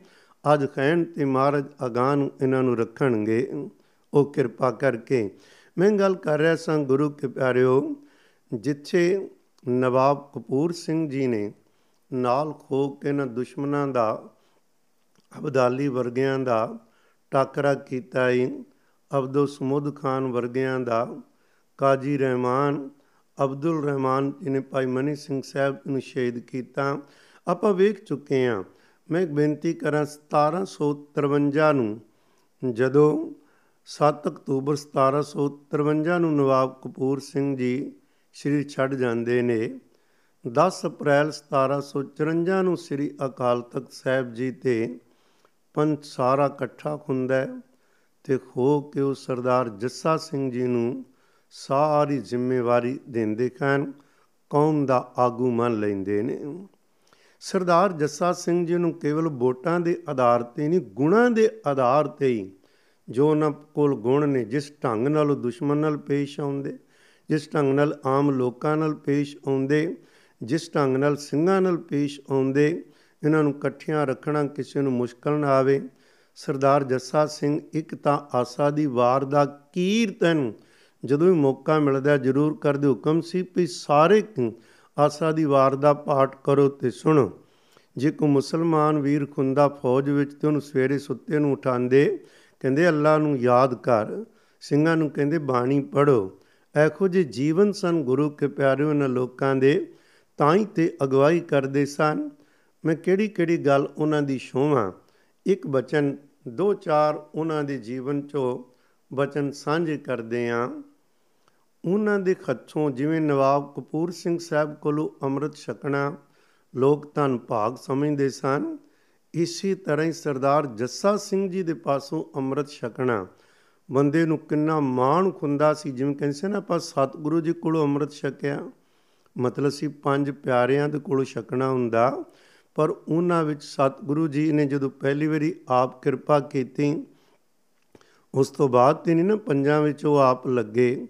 ਪਰ ਸਿੰਘ ਕਹਿੰਦੇ ਸੀ, ਗੁਰੂ ਗੋਬਿੰਦ ਸਿੰਘ ਪਾਸੋਂ ਅੰਮ੍ਰਿਤ ਛਕਿਆ। ਮਤਲਬ ਉਹਨਾਂ ਦੇ ਜਦੋਂ ਸਰੀਰ ਕਰਕੇ ਖੂਨ ਵਿੱਚ ਸਨ ਪਰ ਗੁਰੂ ਸਾਹਿਬ ਜੀ ਤਾਂ ਹਮੇਸ਼ਾ ਹੀ ਪੰਜਾਂ 'ਚ ਵਰਤਦੇ ਨੇ। ਪਰ ਖੂਨ ਅਗਲੀ ਗੱਲ ਇਹ, ਨਵਾਬ ਕਪੂਰ ਸਿੰਘ ਪੰਜਾਂ 'ਚ ਲੱਗਦੇ ਨੇ। ਸਰਦਾਰ ਜੱਸਾ ਸਿੰਘ ਆਲੂ ਵਾਲੀ ਆ ਲੱਗਦੇ ਨੇ। ਪਟਿਆਲੇ ਵਾਲੇ ਬਾਬਾ ਆਲਾ ਸਿੰਘ ਜੀ, ਉਹਨਾਂ ਨੇ ਕਿੱਡਾ ਵੱਡਾ ਸਮਾਗਮ ਕਰਕੇ ਨਵਾਬ ਕਪੂਰ ਸਿੰਘ ਸਾਹਿਬ ਕੋਲੋਂ ਅੰਮ੍ਰਿਤ ਛਕਣ ਲਈ ਬੇਨਤੀ ਕੀਤੀ ਸੀ, ਛਕਿਆ। ਉਹਨਾਂ ਦੇ ਪੁੱਤਰ ਸਰਦਾਰ ਅਮਰ ਸਿੰਘ ਜਦ ਰਾਜਾ ਬਣਦੇ ਨੇ ਉਹਨਾਂ ਨੇ ਸਰਦਾਰ ਜੱਸਾ ਸਿੰਘ ਆਲੂ ਵਾਲੀਆ ਪਾਸੋਂ ਅੰਮ੍ਰਿਤ ਛਕਿਆ। ਉਹਨਾਂ ਦੀ ਇੱਛਾ ਸੀ ਕਿ ਮੇਰਾ ਪੁੱਤਰ ਸਾਹਿਬ ਸਿੰਘ ਵੀ ਉਹਨਾਂ ਕੋਲ ਛਕੇ, ਪਰ ਉਹ ਪਹਿਲਾ ਕਾਲ ਚਲਾਣਾ ਕਰ ਗਏ। ਹੁਣ ਸਰਦਾਰ ਸਾਹਿਬ ਸਿੰਘ ਜਦੋਂ ਰਾਜਾ ਬਣਿਆ, ਵਿਆਹਣ ਚੱਲਿਆ, ਖਬਰ ਮਿਲੀ ਕਿ ਪਿਤਾ ਦੀ ਇੱਛਾ ਸੀ। ਸਰਦਾਰ ਜੱਸਾ ਸਿੰਘ ਜੀ ਕੋਲ ਬੇਨਤੀ ਆਈ। ਸਰਦਾਰ ਜੱਸਾ ਸਿੰਘ ਜੀ ਕਹਿੰਦੇ, ਵਿਆਹ ਤੋਂ ਪਹਿਲਾਂ ਅੰਮ੍ਰਿਤ ਸੰਚਾਰ ਹੋਏਗਾ, ਤਰਨ ਤਾਰਨ ਵਿਖੇ। ਬਾਅਦ ਵਿੱਚ ਪੰਜ ਵੜ ਬਰਾਤ ਜਾਏਗੀ। ਸਾਰਿਆਂ ਨੇ ਬੜੇ ਚਾਹ ਨਾਲ ਪ੍ਰਵਾਨ ਕੀਤਾ ਤਰਨ ਤਾਰਨ ਆਏ। ਸਾਰਾ ਮੁਖੀ ਖਾਨ ਵੱਡੇ ਵੱਡੇ ਆਗੂ ਆਏ ਨੇ। ਭਈ ਅੰਮ੍ਰਿਤ ਛਕਾਣਾ ਸਰਦਾਰ ਜੱਸਾ ਸਿੰਘ ਜੀ ਖੁਦ ਸੇਵਾ ਵਿੱਚ ਆਪ ਲੱਗਦੇ ਨੇ। ਇੱਕ ਹੋਰ ਇੱਥੇ ਗੱਲ ਮੈਂ ਆਪਣੀ ਨਾਲ ਸਾਂਝੀ ਕਰਾਂ। ਕਰਤਾਰਪੁਰ ਸਾਹਿਬ ਵਿਖੇ ਕਬਜ਼ਾ ਸੀ ਪਹਿਲਾ ਤੀਰ ਮੱਲੀਆਂ ਦੇ ਕੋਲ। ਇੱਥੇ ਮਹਾਰਾਜ ਜੀ ਦੇ ਪਾਵਨ ਪਵਿੱਤਰ ਧੰਨ ਸ੍ਰੀ ਗੁਰੂ ਗ੍ਰੰਥ ਸਾਹਿਬ ਦੇ ਸਰੂਪ ਰਾਜਮਾਨ ਨੇ ਜਦੋਂ ਬਾਬਾ ਦੀਪ ਸਿੰਘ ਸਾਹਿਬ ਜੀ ਨੇ ਆਪਣੀ ਕਲਮ ਨਾਲ ਮਹਾਰਾਜ ਦੇ ਸਰੂਪਾਂ ਦਾ ਉਤਾਰਾ ਕੀਤਾ ਸੁਧਾਈ ਕਰਨ ਵਾਸਤੇ ਕਰਤਾਰਪੁਰ ਸਾਹਿਬ ਆਉਣਾ ਸੀ, ਹੁਣ ਇਹ ਕੋਈ ਛੋਟਾ ਨਹੀਂ, ਬਹੁਤ ਵੱਡਾ ਕਾਰਜ ਸੀ। ਤਾਂ ਉਹਨਾਂ ਦੀ ਸੇਵਾ ਸੰਭਾਲ ਵੀ ਚਾਹੀਦੀ ਸੀ, ਦੁਸ਼ਮਣਾਂ ਤੋਂ ਵੀ ਬਚਣ ਲਈ ਆਪਣੇ ਵੀ ਚਾਰ ਚਫੇਰੇ ਦਾ ਮਾਹੌਲ ਸਰਦਾਰ ਜੱਸਾ ਸਿੰਘ ਆਲੂ ਵਾਲੀਆਂ ਨੇ ਇਹ ਸੇਵਾ ਲਈ ਸੀ। ਜਿੰਨਾ ਚਿਰ ਬਾਬਾ ਦੀਪ ਸਿੰਘ ਸਾਹਿਬ ਇੱਥੇ ਰਹਿਣਗੇ, ਇਹਨਾਂ ਦੀ ਸਾਰੀ ਸੇਵਾ ਸੰਭਾਲ ਅਸੀਂ ਆਪ ਆਪਣੀ ਦੇਖ ਰੇਖ ਕਰਾਂਗੇ। ਉਹਨਾਂ ਨੇ ਸੇਵਾ ਲਾਈ ਸੀ, ਕਰਵਾਈ ਸੀ। ਆਪਸੀ ਪਿਆਰ ਸੀ ਆਗੂਆਂ ਦਾ ਤੇ ਪੰਚ ਦੇ ਹਰ ਅੰਗ ਨਾਲ। ਉੱਥੇ ਜਦੋਂ ਵਡਭਾਗ ਸਿੰਘ ਜੀ ਨੇ ਪਹਿਲਾ ਅੰਮ੍ਰਿਤ ਛਕ ਲਿਆ ਸੀ, ਹੁਣ ਸਰਦਾਰ ਗੁਲਾਬ ਸਿੰਘ ਜੀ ਨੇ ਇੱਥੇ ਜਿਹੜੇ ਉਹਨਾਂ ਦਾ ਵੀ ਅੰਦਰ ਬਦਲਿਆ। ਖਾਲਸਾ ਪੰਥ ਦੇ ਨਾਲ ਮਿਲਣ ਲਈ ਚਾਹ ਬਣਿਆ, ਉਹਨਾਂ ਨੇ ਗੁਰੂ ਕੇ ਪਿਆਰੇ ਸਰਦਾਰ ਭਾਗ ਸਿੰਘ ਜੀ ਕੋਲ ਬੇਨਤੀ ਕੱਲੀ ਕਿ ਮੈਨੂੰ ਅੰਮ੍ਰਿਤ ਛਕਾ ਕੇ ਪੰਥ ਦੇ ਨਾਲ ਮਿਲਿਆ ਜਾਵੇ। ਉਹਨਾਂ ਨੇ ਸਰਦਾਰ ਜੱਸਾ ਸਿੰਘ ਆਲੂਵਾਲੀਆਂ ਨਾਲ ਗੱਲ ਕੀਤੀ। ਉਹਨਾਂ ਨੇ ਆਖਿਆ, ਜ਼ਰੂਰ, ਕਿਉਂ ਨਹੀਂ? ਮੁਖੀ ਸਿੰਘਾਂ ਨਾਲ ਸਲਾਹ ਕਰਕੇ ਕਹਿੰਦੇ ਕਿ ਉਹਨਾਂ ਦੀ ਬੇਨਤੀ ਆਈ ਕਿ ਮੈਨੂੰ ਅੰਮ੍ਰਿਤ ਦੀ ਦਾਤ ਵੀ ਦਿਓ ਤੇ ਮੇਰੇ ਕੋਲ ਪ੍ਰਸ਼ਾਦ ਛਕੋ। ਖਾਲਸੇ ਨੇ ਕਿਹਾ, ਪਹਿਲਾਂ ਕਿਉਂਕਿ ਬੱਚੇ ਨੇ ਗੁਰੂ ਕਾ ਵੀ ਧੀਰ ਪਲੀਆਂ ਨਾਲ, ਇਹਨਾਂ ਗੁਰੂ ਘਰ ਦਾ ਦੋਖੀ ਹੋਣ ਕਾਰਨ ਨਹੀਂ ਵਰਤਣਾ। ਹੁਣ ਕਹਿੰਦੇ ਪਹਿਲਾਂ ਇਹ ਅੰਮ੍ਰਿਤ ਛਕੇ, ਉਹਦੇ ਵਿੱਚ ਸ਼ਾਮਲ ਆਪਾਂ ਹੋਈਏ ਅੰਮ੍ਰਿਤ ਛਕਣ ਤੋਂ ਬਾਅਦ ਫਿਰ ਉਹਦੇ ਕੋਲ ਸਾਰੇ ਇੱਕ ਪੰਗਤ ਵਿੱਚ ਬੈਠ ਕੇ ਪ੍ਰਸ਼ਾਦ ਛਕਾਂਗੇ। ਇਸੇ ਤਰ੍ਹਾਂ ਕੀਤਾ ਗਿਆ, ਅੰਮ੍ਰਿਤ ਛਕਾਇਆ ਗਿਆ। ਸਾਰੇ ਖਾਲਸੇ ਨੇ ਜਿੰਨੇ ਵੀ ਸਨ ਉਦੋਂ ਆਗੂ ਆ ਸਕੇ, ਉਹਨਾਂ ਨੇ ਫਿਰ ਇੱਕ ਪੰਗਤ ਵਿੱਚ ਬੈਠ ਕੇ ਪ੍ਰਸ਼ਾਦ ਛਕਿਆ ਹੈ ਪਿਆਰਿਓ ਸੀ ਕਈ ਵਾਰ ਜਦੋਂ ਕੋਈ ਗਲਤੀ ਕਰ ਜਾਂਦਾ ਹੈ ਉਹਨੂੰ ਵਾਪਸ ਆਉਣ ਲਈ ਉਹਦੇ ਲਈ ਦਰਵਾਜ਼ਾ ਖੋਲ ਦੇ ਨਹੀਂ। ਇੱਕੋ ਹੀ ਕੀਤਾ ਗੁਰੂ ਕਲਗੀਆਂ ਵਾਲੇ ਦਾ ਪੰਥ ਜਿੱਥੇ ਇਹ ਸ਼ਬਦ ਵਰਤਿਆ ਜਾਂਦਾ ਤਨਖਾਹ ਲਾਓ। ਮਤਲਬ ਜੇ ਕੋਈ ਭੁੱਲ ਕਰਕੇ ਭੁੱਲ ਨੂੰ ਮੰਨ ਕੇ ਦੁਬਾਰਾ ਉਹ ਸੱਚ ਦੇ ਰਾਹ ਤੇ ਤੁਰਨਾ ਚਾਹੁੰਦਾ ਹੈ ਤੇ ਉਹਨੂੰ ਤੋਰੋ। ਤਨਖਾਹ ਦਾ ਮਤਲਬ ਉਹ ਸਜ਼ਾ ਥੋੜੀ ਲਾਓ, ਉਹਨੂੰ ਅਹਿਸਾਸ ਕਰਾਉਣ ਲਈ। ਭੁੱਲ ਹਰ ਕੋਈ ਸਕਦਾ ਹੈ ਭੁੱਲਣਾ? ਗੁਰੂ ਕੇ ਪਿਆਰਿਓ, ਐਡੀ ਵੱਡੀ ਗਲਤੀ ਨਹੀਂ। ਭੁੱਲ ਕੇ ਭੁੱਲ ਜਾਣਾ ਕਿ ਮੈਂ ਭੁੱਲਿਆ ਖੋਇਆ, ਉਹਦੇ ਨਾਲ ਨੁਕਸਾਨ ਹੈ ਭੁੱਲ ਹੋ ਗਈ। ਅਹਿਸਾਸ ਹੋਇਆ ਮੈਂ ਭੁੱਲਿਆ ਵਾਂ। ਬਖਸ਼ਿੰਦ ਪਿਤਾ ਕੋਲ ਆਏਗਾ। ਸਤਿਗੁਰੂ ਬਖਸ਼ ਦੇ ਪੰਚ ਬਖਸ਼ ਦਾ ਆਇਆ ਜਦੋਂ ਨਾ ਅਬਦਾਲੀ ਹਮਲੇ ਕਰਦਾ ਸੀ ਤੇ ਬਾਬਾ ਆਲਾ ਸਿੰਘ ਜੀ ਜਿਹੜੇ ਸਨ, ਉਹ ਅਬਦਾਲੀ ਨਾਲ ਤਾਲਮੇਲ ਬਣਾ ਕੇ ਰੱਖਦੇ ਸੀ। ਹਮੇਸ਼ਾ ਸਰਦਾਰ ਅਮਰ ਸਿੰਘ ਨੇ ਵੀ ਰੱਖਿਆ। ਅਬਦਾਲੀ ਨੇ ਉਹਨੂੰ ਆਪਣਾ ਹੱਕ, ਆਪਣੇ ਵੱਲੋਂ ਵੀ ਖਿਲਤਾਂ ਦੇ ਕੇ ਜਾਂ ਉਹਨਾਂ ਕੋਲੋਂ ਮਾਮਲਾ ਬਹੁਤਾ ਲੈ ਕੇ ਤਾਂ ਉਹਦੇ ਨਾਲ ਰੱਖਦੇ ਸੀ ਹਮਦਰਦੀ। ਤੇ ਜਦੋਂ ਕਿਧਰੇ ਅਬਦਾਲੀ ਵੀ ਛਿੜਕਿਆ ਖਾਲਸੇ ਕੋਲੋਂ ਤੇ ਉਦੋਂ ਬਾਬਾ ਆਲਾ ਸਿੰਘ ਦੇ ਰਾਹ ਕੀ ਕੀ ਉਹ ਚਾਹੁੰਦੇ ਸਨ ਵੀ ਖਾਲਸੇ ਨਾਲ ਸੁਲਾ ਕੀਤੀ ਜਾਵੇ। ਬਾਬਾ ਆਲਾ ਸਿੰਘ ਜੀ ਦੀ ਸੇਵਾ ਆਪਣੇ ਢੰਗ ਦੀ ਸੀ ਖਾਲਸਾ ਪੰਥ ਨਾਲ। ਵੇਖਣ ਨੂੰ ਲੱਗਦਾ ਸੀ ਵੱਖਰਾ, ਪਰ ਅੰਦਰੋਂ ਬਿਲਕੁਲ ਵਖਰੇਵਾ ਨਹੀਂ, ਖਾਲਸਾ ਪੰਥ ਦੇ ਨਾਲ ਅੰਦਰੋਂ ਚੰਗੀ ਤਰ੍ਹਾਂ ਜੁੜੇ ਹੋਏ ਨੇ। ਇਹ ਸੇਵਾ ਕਰਨ ਦਾ ਢੰਗ ਇੱਕ ਵੱਖਰਾ ਸੀ। ਪਰ ਜਦੋਂ ਅਬਦਾਲੀ ਨਾਲ ਤਾਲਮੇਲ ਕਰਦੇ ਸੀ ਤੇ ਖਾਲਸਾ ਪੰਥ ਨੂੰ ਚੰਗਾ ਨਹੀਂ ਸੀ ਲੱਗਦਾ। ਗੁੱਸੇ ਵਿੱਚ ਆਉਂਦੇ ਸਨ, ਸਿੱਖ ਹੋਵੇ ਤੇ ਕਿਸੇ ਜ਼ਾਲਮ ਦੀ ਈਨ ਮੰਨੇ, ਇਹ ਖਾਲਸੇ ਦੇ ਭਾਗ ਵਿੱਚ ਨਹੀਂ ਲਿਖਿਆ। ਇਹ ਖੱਤਕ ਕੇ ਤੋਖੀਨ ਹੈ ਇਸ ਨੂੰ ਸੋਧਣਾ ਚਾਹੀਦਾ ਹੈ। ਉਦੋਂ ਸੋਧਣ ਦੀ ਬਜਾਏ ਸਰਦਾਰ ਜੱਸਾ ਸਿੰਘ ਖੁਰਾਨੀ, ਨਵਾਬ ਕਪੂਰ ਸਿੰਘ ਖੁਰਾਨੀ ਕਹਿਣਾ, ਖਾਲਸਾ ਜੀ, ਜੇ ਜੇ ਉਹ ਅਬਦਾਲੀ ਨੂੰ ਮਦਦ ਭੇਜਦਾ ਏ, ਤੇ ਖਾਲਸਾ ਪੰਚ ਨੂੰ ਵੀ ਘੋੜੇ ਤੇ ਸ਼ਸਤਰ ਤੇ ਲੰਗਰਾਂ ਦੀ ਸੇਵਾ ਭੇਜਦਾ ਏ। ਤੁਸੀਂ ਉਹਦੀ ਸੇਵਾ ਵੱਲ ਵੇਖੋ, ਉਹਦੇ ਕੋਲ ਜਿੰਨਾ ਲਾਭ ਉਠਾ ਸਕਦੇ ਆ ਉਠਾਈਏ। ਪਰ ਜਦੋਂ ਬਾਬਾ ਆਲਾ ਸਿੰਘ ਜੀ ਚੜ੍ਹਾਈ ਕਰ ਗਏ ਤੇ ਅਮਰ ਸਿੰਘ ਸੀ ਉਹਨੇ ਫਿਰ ਅਬਦਾਲੀ ਨਾਲ, ਕਿਉਂਕਿ ਜਦੋਂ ਵੱਡੀਆਂ ਗੱਲਾਂ ਨਹੀਂ ਪਿਆਰਿਓ, ਛੋਟਾ ਕੱਲੂ ਘਾਰਾ ਵੀ ਸਰਦਾਰ ਜੱਸਾ ਸਿੰਘ ਆਲੂ ਵਾਲੀਏ ਦੇ ਸਾਹਮਣੇ ਕਹਿ ਤੇ ਵੱਡਾ ਕੱਲੂ ਘਾਰਾ ਵੀ ਉਦੋਂ ਵਰਤਿਆ ਹੈ। ਗੱਲ ਕਰ ਰਹੇ ਸੇ, ਇਹਨੂੰ ਪੂਰੀ ਕਰ ਲਈਏ ਸਰਦਾਰ ਅਮਰ ਸਿੰਘ ਜੀ ਨੇ। ਜਦੋਂ ਅਬਦਾਲੀ ਨੇ ਕਿਹਾ ਕਿ ਇਹਨਾਂ ਨੂੰ ਖਿਲਤਾਂ ਦੇ ਕੇ ਇੱਕ ਵਾਰਾਂ ਪੁਛਲਾ ਕੇ ਖਾਲਸੇ ਨਾਲ ਤਾਲਮੇਲ ਰੱਖੀ ਵੀ ਮੇਰੇ ਰਸਤੇ ਨੂੰ ਕੋਈ ਰੋਕਦਾ ਨਹੀਂ, ਇਹ ਰੋਕੇ ਨੇ ਮੈਂ ਮਾਰਦਾ ਏਡੀ ਵੱਡੀ ਮਾਰ ਮਾਰਦਾ ਤੇ ਫਿਰ ਇਹ ਡਰਦੇ ਨਹੀਂ। ਫਿਰ ਚੜ੍ਹਦੀਆਂ ਕਲਾ ਵਿੱਚ ਨੇ ਤੇ ਕਿਉਂ ਨਾ ਇਹਨਾਂ ਨਾਲ ਸੁਲਾ ਕਰਕੇ ਤਰੀਕੇ ਨਾਲ ਇਹਨਾਂ ਨੂੰ ਸਮਝਾਇਆ ਜਾਵੇ ਤੇ ਆਪਣੇ ਨਾਲ ਕੋਈ ਛੋਟਾ ਜਿਹਾ, ਕੋਈ ਰਾਜ ਪਾਕ ਦਾ ਕੋਈ ਜਗੀਰਾਂ ਦੇ ਦਿਓ। ਜਦੋਂ ਜਗੀਰ ਦੀ ਆਫਰ ਦੇਣੀ ਤੇ ਖਾਲਸੇ ਨੇ ਕਹਿਣਾ, ਅਸੀਂ ਕਿਸੇ ਬੰਦੇ ਕੋਲੋਂ ਮੰਗ ਕੇ ਜਗੀਰ ਨਹੀਂ ਲੈਣੀ ਛੋਟੀ ਜੀ ਸਾਡੇ ਭਾਗ ਵਿੱਚ ਤਾਂ ਪਾਤਸ਼ਾਹ ਨੇ ਪਾਤਸ਼ਾਹ ਲਿਖੀ ਕੋਈ ਏ। ਸਾਨੂੰ ਤੇ ਪਾਤਸ਼ਾਹ ਮਾਲਕ ਨੇ ਨਿਰੰਕਾਰ ਨਹੀਂ ਦਿੱਤੀ, ਇਹ ਕਲਗੀਆਂ ਵਾਲੇ ਨੇ। ਅਸੀਂ ਕਿਸੇ ਕੋਲੋਂ ਕਿਉਂ ਲਈਏ? ਨਹੀਂ ਸਨ ਲੈਂਦੇ, ਕਿਸੇ ਦੀ ਇਹ ਨਹੀਂ ਸੀ ਮੰਨਦੇ। ਸਰਦਾਰ ਅਮਰ ਸਿੰਘ ਜੀ ਨੂੰ ਜਦੋਂ ਖਿਲਤ ਦੇ ਕੇ ਉਸਨੇ ਨਿਵਾਜਿਆ ਸੀ ਤੇ ਸਿੰਘਾਂ ਨੂੰ ਬੜਾ ਗੁੱਸਾ ਸੀ। ਇੱਕ ਵਾਰ ਇਕੱਠੇ ਹੋ ਕੇ ਸਰਦਾਰ ਬਗੇਲ ਸਿੰਘ, ਸਰਦਾਰ ਖਰੀ ਸਿੰਘ, ਇਹ ਚਲੇ ਗਏ ਪਟਿਆਲੇ ਤੇ ਹਮਲਾ ਕਰਨ। ਸਰਦਾਰ ਜੱਸਾ ਸਿੰਘ ਆਲੂਵਾਲੀਆ ਨੂੰ ਪਤਾ ਲੱਗਾ, ਇਹ ਛੇਤੀ ਨਾਲ ਗਏ, ਕਹਿਣ ਲੱਗੇ, ਸਰਦਾਰ ਅਮਰ ਸਿੰਘ ਕੁਦਰਤੀ ਉਦੋਂ ਪਟਿਆਲੇ ਨਹੀਂ ਸਨ। ਜਦੋਂ ਪਤਾ ਲੱਗਾ ਉਹਦੇ ਕੁਝ ਫੌਜੀਆਂ ਨੇ ਫੌਜ ਵੀ ਅੱਗੋਂ ਭੇਜੀ, ਛੋਟੀ ਜਿਹੀ ਲੜਾਈ ਵੀ ਖੋਈ ਰੋਕਣ ਲਈ। ਸਰਦਾਰ ਜੱਸਾ ਸਿੰਘ ਜੀ ਨੇ ਰੋਕਿਆ, ਕਹਿਣ ਲੱਗੇ, ਸਾਨੂੰ ਬਿਲਕੁਲ ਇਸ ਲੜਾਈ ਵਿੱਚ ਪੈਣਾ ਨਹੀਂ ਚਾਹੀਦਾ। ਇੰਨੀ ਦੇਰ ਹੋ ਗਈ, ਅਸੀਂ ਲੜਦੇ ਰਹੇ ਵੈਰੀਆਂ ਨਾਲ, ਦੁਸ਼ਮਣਾਂ ਨਾਲ ਚਾਲਮ ਹਮਲਾਵਰਾਂ ਨਾਲ ਜਦੋਂ ਦੁਸ਼ਮਣ ਭਜਾ ਲਏ ਨੇ ਪੱਕੇ, ਹੁਣ ਆਪਣਾ ਨਾਲ ਲੜਾਈਆਂ ਸ਼ੁਰੂ ਕਰਕੇ ਬਹਿ ਜਾਈਏ। ਕਹਿੰਦੇ ਦੇਖੋ, ਬਿਲਕੁਲ ਸਰਦਾਰ ਅਮਰ ਸਿੰਘ ਤੇ ਹਮਲਾ ਨਹੀਂ ਕਰਨਾ। ਉਹ ਪਹਿਲੀ ਲੜਾਈ ਵਿੱਚ ਸਰਦਾਰ ਖਰੀ ਸਿੰਘ ਤਾਂ ਮਾਰਿਆ ਵੀ ਗਿਆ। ਤੇ ਖੈਰ, ਸਰਦਾਰ ਜੱਸਾ ਸਿੰਘ ਜੀ ਕਹਿਣ ਲੱਗੇ, ਦੇਖੋ ਪਟਿਆਲੇ ਨੂੰ ਗੁਰੂ ਕਾ ਬਚਨ ਵੀ ਹੈ। ਇਹਨਾਂ ਦੇ ਵੱਡੇ ਵਡਾਏ ਭਾਈ ਫੂਲ ਕੀਆ ਬੰਸ ਵਿੱਚੋਂ ਨੇ ਨਾ, ਇਹਨਾਂ ਨੂੰ ਵੱਡਿਆਂ ਦੀ ਅਸੀਸ ਮਿਲੀ ਏ। ਪਟਿਆਲਾ ਗੁਰੂ ਦਾ ਘਰ ਹੈ, ਇਸ ਕਰਕੇ ਪਟਿਆਲੇ ਨੂੰ ਛੇੜਨਾ ਨਹੀਂ। ਹਮਲਾ ਨਹੀਂ ਕੀਤਾ। ਉਹਨਾਂ ਤੋਂ ਪੈ ਕੇ ਸਮਝੌਤਾ ਕਰਾਇਆ ਪਿੰਦਰੋਂ ਨਫ਼ਰਤ ਨੂੰ ਕੱਢੋ ਤੁਸੀਂ। ਇਹ ਨਫ਼ਰਤ ਨਾ ਮਨ ਵਿੱਚ ਰੱਖੋ।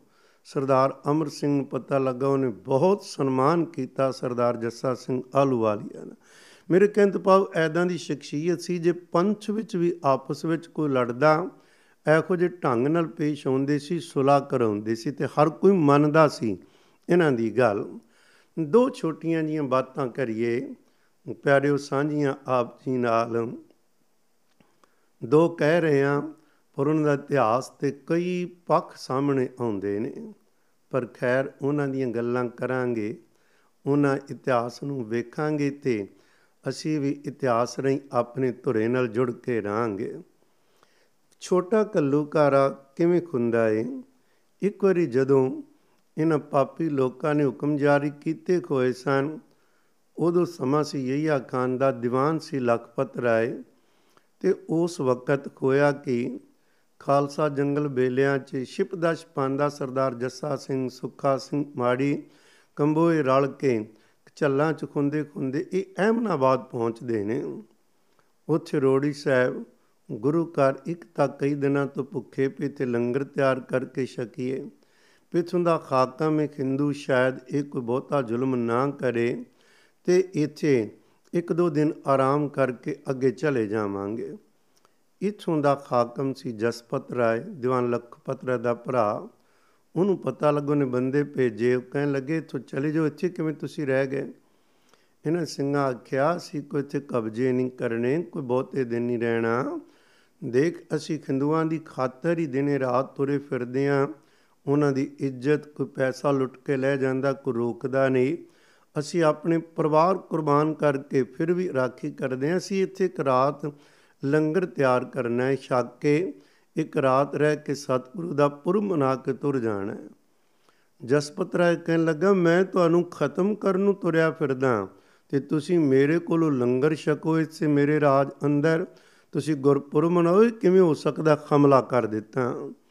ਸਿੰਘਾਂ ਦਾ ਲੰਗਰ ਵਿੱਚ ਹੀ ਰਹਿ ਗਿਆ। ਤਿਆਰ ਕੀ ਕਰਨਾ ਸੀ? ਪਹਿਲਾਂ ਹੀ ਭੁੱਖੇ ਪਰ ਹੁਣ ਭੁੱਖੇ ਸ਼ੇਰਾਂ ਨੇ ਜਵਾਬ ਦਿੱਤਾ ਇਸ ਦੀਆਂ ਫੌਜਾਂ ਨੂੰ। ਸਰਦਾਰ ਨਿਬਾਖੂ ਸਿੰਘ ਹਾਥੀ ਤੇ ਚੜ ਕੇ ਜਸਪਤ ਰਾਏ ਦਾ ਸਿਰ ਧੜ ਨਾਲ ਵਕ ਕਰ ਦਿੱਤਾ। ਫੌਜਾਂ ਭੱਜ ਗਈਆਂ। ਹੁਣ ਖਾਲਸਾ, ਪਤਾ ਹੈ ਅੱਗੋਂ ਕੀ ਖੋਣਾ ਹੈ?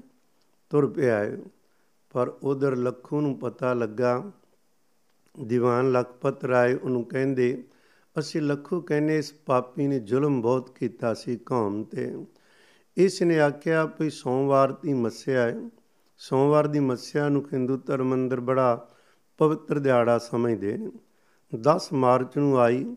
ਕਹਿੰਦੇ, ਬੜੇ ਸਾਲਾਂ ਬਾਅਦ ਆਈ ਇਹ ਪਵਿੱਤਰ ਦਿਹਾੜਾ। ਕਹਿੰਦਾ, ਮੈਂ ਉਸ ਦਿਨ ਇਹਨੇ ਹੁਕਮ ਕੀਤਾ ਐਖੋ ਜੇ ਬੋਲ ਬੋਲੇ ਪਾਪੀ ਨੇ ਕਹਿਣ ਲੱਗਾ ਕਿ ਖੱਤਰੀ ਗੁਰੂ ਨਾਨਕ ਸਾਹਿਬ ਨੇ ਸ਼ੁਰੂ ਕੀਤਾ ਸੀ ਧਰਮ ਤੇ ਇੱਕ ਖੱਤਰੀ ਲੱਖੂ ਹੀ ਇਸ ਕੌਮ ਨੂੰ ਖਤਮ ਕਰੇਗਾ।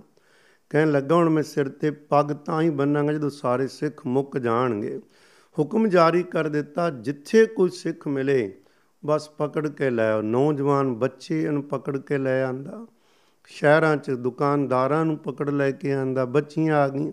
3000 ਬੰਦਾ ਜਿਹੜਾ ਆਪਣੇ ਘਰਾਂ 'ਚ ਵੱਸਦਾ ਸੀ, ਉਹਨਾਂ ਨੂੰ ਪਕੜ ਕੇ ਲਿਆਂਦਾ ਤੇ ਕਹਿੰਦੇ 10 ਮਾਰਚ ਸੋਮਵਾਰ ਦੀ ਮੱਸਿਆ ਵਾਲੇ ਦਿਨ ਇਹਨਾਂ ਦਾ ਬਾਜ਼ਾਰ ਵਿੱਚ ਖੜੇ ਕਰਕੇ ਕਤਲ ਕਰਾਂਗੇ ਤਾਂ ਕਿ ਲੋਕੀ ਬਾਕੀ ਵੀ ਡਰ ਜਾਣ, ਦਹਿਲ ਜਾਣ। ਬਾਕੀਆਂ ਮਗਰ ਫੌਜਾਂ ਭੇਜਾਂਗੇ। ਹਾਕਮ ਤੇ ਪਹਿਲਾਂ ਹੀ ਚਾਹੁੰਦਾ ਸੀ ਅੱਗੋਂ ਦੀਵਾਨ ਵੀ ਉਸ ਤਰ੍ਹਾਂ ਹੋ ਗਿਆ। ਪਰ ਇਥੋਂ ਦਾ ਇਹਦਾ ਗੁਰੂ ਸੀ। ਗੁਸਾਈ ਜਗਤ ਭਗਤ, ਉਹ ਵੀ ਦੀਵਾਨ ਇੱਕ ਲੱਛੀ ਰਾਮ। ਇਸ ਤਰ੍ਹਾਂ ਕੌੜਾ ਮਲ ਇਕੱਠੇ ਹੋ ਕੇ ਇਹਨਾਂ ਨੇ ਕਿਹਾ ਦੇਖੋ, ਇਹ ਹਿੰਦੂ ਭਰਾਵਾਂ ਲਈ ਦਿਨ ਰਾਤ ਖਾਲਸਾ ਦੁੱਖ ਚੱਲ ਰਿਹਾ, ਤੂੰ ਵੀ ਹਿੰਦੂ ਹੈ ਜੇ ਤੂੰ ਲੜਨਾ ਹੈ ਤੇ ਤੇਰੇ ਭਰਾ ਦਾ ਕਤਲ ਖਾਲਸੇ ਕੀਤਾ, ਤੂੰ ਜੰਗ ਵਿੱਚ ਫੌਜਾਂ ਭੇਜ। ਆਮ ਲੋਕਾਂ ਨੂੰ ਕਿਉਂ ਤੂੰ ਕਤਲ ਕਰ ਰਿਹਾ ਇਹ ਪਵਿੱਤਰ ਦਿਹਾੜੇ ਤੇ ਇਤਨਾ ਪਾਪ ਨਾ ਕਰ। ਇਹਨੇ ਕੋ ਕਿਹਾ, ਤੁਹਾਨੂੰ ਫਕੀਰਾਂ ਨੂੰ ਕੀ ਪਤਾ, ਤੁਸੀਂ ਪਾਠ ਪੂਜਾ ਕਰਿਆ ਕਰੋ। ਆਪਣੇ ਗੁਰੂ ਦਾ ਪਤਵੰਤੇ ਸਜਣਾ ਦਾ ਕਹਿਆ ਨਹੀਂ ਮੰਨਿਆ। ਉਹਨਾਂ ਦੀ ਜ਼ੁਬਾਨ ਤੋਂ ਹੀ ਵੱਧ ਅਸੀਸ ਨਿਕਲੀ ਸੀ, ਉਹ ਚਲੇ ਗਏ। ਇਸ ਪਾਪੀ ਨੇ ਦੋ ਕਤਲ ਕੀਤੇ ਸੀ, ਗੱਲ ਛੋਟੀ ਕਰਾਂ, ਉਸ ਵਕਤ ਇਹ 1746 ਦੇ ਅੰਦਰ ਹੀ ਇਹਨੇ ਸਿੰਘਾਂ ਦੇ ਮਗਰ ਫੌਜਾਂ ਭੇਜ ਦਿੱਤੀਆਂ ਪਿੰਡਾਂ, ਸ਼ਹਿਰਾਂ 'ਚ। ਤੇ ਇੱਕ ਐਖੋ ਜੀ ਕਾਨੂੰਵਾਨ ਦੇ ਸ਼ੰਭ ਜਿਨ ਛੋਟਾ ਘੱਲੂਘਾਰਾ ਕਹਿੰਦੇ ਆ, ਇੱਕ ਪਾਸੇ ਦਰਿਆ, ਇੱਕ ਪਾਸੇ ਦੁਸ਼ਮਣ ਦੀ ਫੌਜ ਹੈ ਖਲੋਤੀ ਹੋਈ, ਜੰਗਲ ਬੇਲਾ ਹੀ ਬਚਦਾ ਸੀ, ਉਹਦੇ 'ਚ ਵੜੇ। ਪਰ ਇਹਦੀਆਂ ਫੌਜਾਂ ਦੀ ਕੋਈ ਪੇਸ਼ ਨਹੀਂ ਸੀ ਸਿੰਘ ਜਾਣ ਦਿੰਦੇ। ਕੁਝ ਲੜਨ ਵਾਲੇ ਸਿੰਘ ਸੀ, ਬਾਕੀ ਆਮ ਪਰਿਵਾਰ ਸਨ, ਬੱਚੀਆਂ, ਬੱਚੇ, ਬਜ਼ੁਰਗ। ਜਿਨ੍ਹਾਂ ਪਰਿਵਾਰਾਂ ਦੀ ਰਾਖੀ ਕਰਨ ਲਈ ਖਾਲਸਾ ਤੁਰਿਆ ਸੀ ਕਿਸੇ ਇਹੋ ਜਗ੍ਹਾ ਤੇ ਲਜਾਈਏ ਜਿੱਥੇ ਦੁਸ਼ਮਣ ਦੀ ਬਹੁਤੀ ਮਾਰ ਨਾ ਪਵੇ, ਪਰ ਪਾਪੀ ਆ ਪਹੁੰਚਿਆ। ਇਹਨੇ ਵੇਖਿਆ ਕੋਈ ਪੇਸ਼ ਨਹੀਂ ਜਾਂਦੀ, ਇਸ ਨੇ ਜੰਗਲ ਨੂੰ ਅੱਗ ਲਵਾ ਦਿੱਤੀ ਸੀ। ਫਿਰ ਸਿੰਘਾਂ ਕੋਲ ਕੋਈ ਚਾਰਾ ਸੀ, ਦਰਿਆ ਭਰਿਆ ਬਹੁਤ ਸੀ। ਸਰਦਾਰ ਗੁਰਦਿਆਲ ਸਿੰਘ ਡੱਲੇ ਵਾਲੀਆ ਨੇ ਇਹਨਾਂ ਦੋ ਭਰਾਵਾਂ ਨੇ ਆਖਿਆ, ਦਰਿਆ ਵੱਲ ਚਲੀਏ। ਇਹ ਕਹਿਣ ਲੱਗੇ, ਸਾਰਿਆਂ ਨੂੰ ਨਾ ਤੋਰ ਪਾਣੀ ਬਹੁਤ ਜ਼ਿਆਦਾ। ਅਸੀਂ ਦੋਨੋਂ ਪਹਿਲਾਂ ਘੋੜਿਆਂ ਤੇ ਸਵਾਰ ਹੋ ਕੇ ਕੋਸ਼ਿਸ਼ ਕਰ, ਜੇ ਅਸੀਂ ਨਿਕਲ ਗਏ ਤੇ ਤੁਸੀਂ ਪਿੱਛੇ ਆ ਜਿਓ, ਨਹੀਂ ਤੇ ਦਰਿਆ ਵੱਲ ਨਾ ਆਇਓ।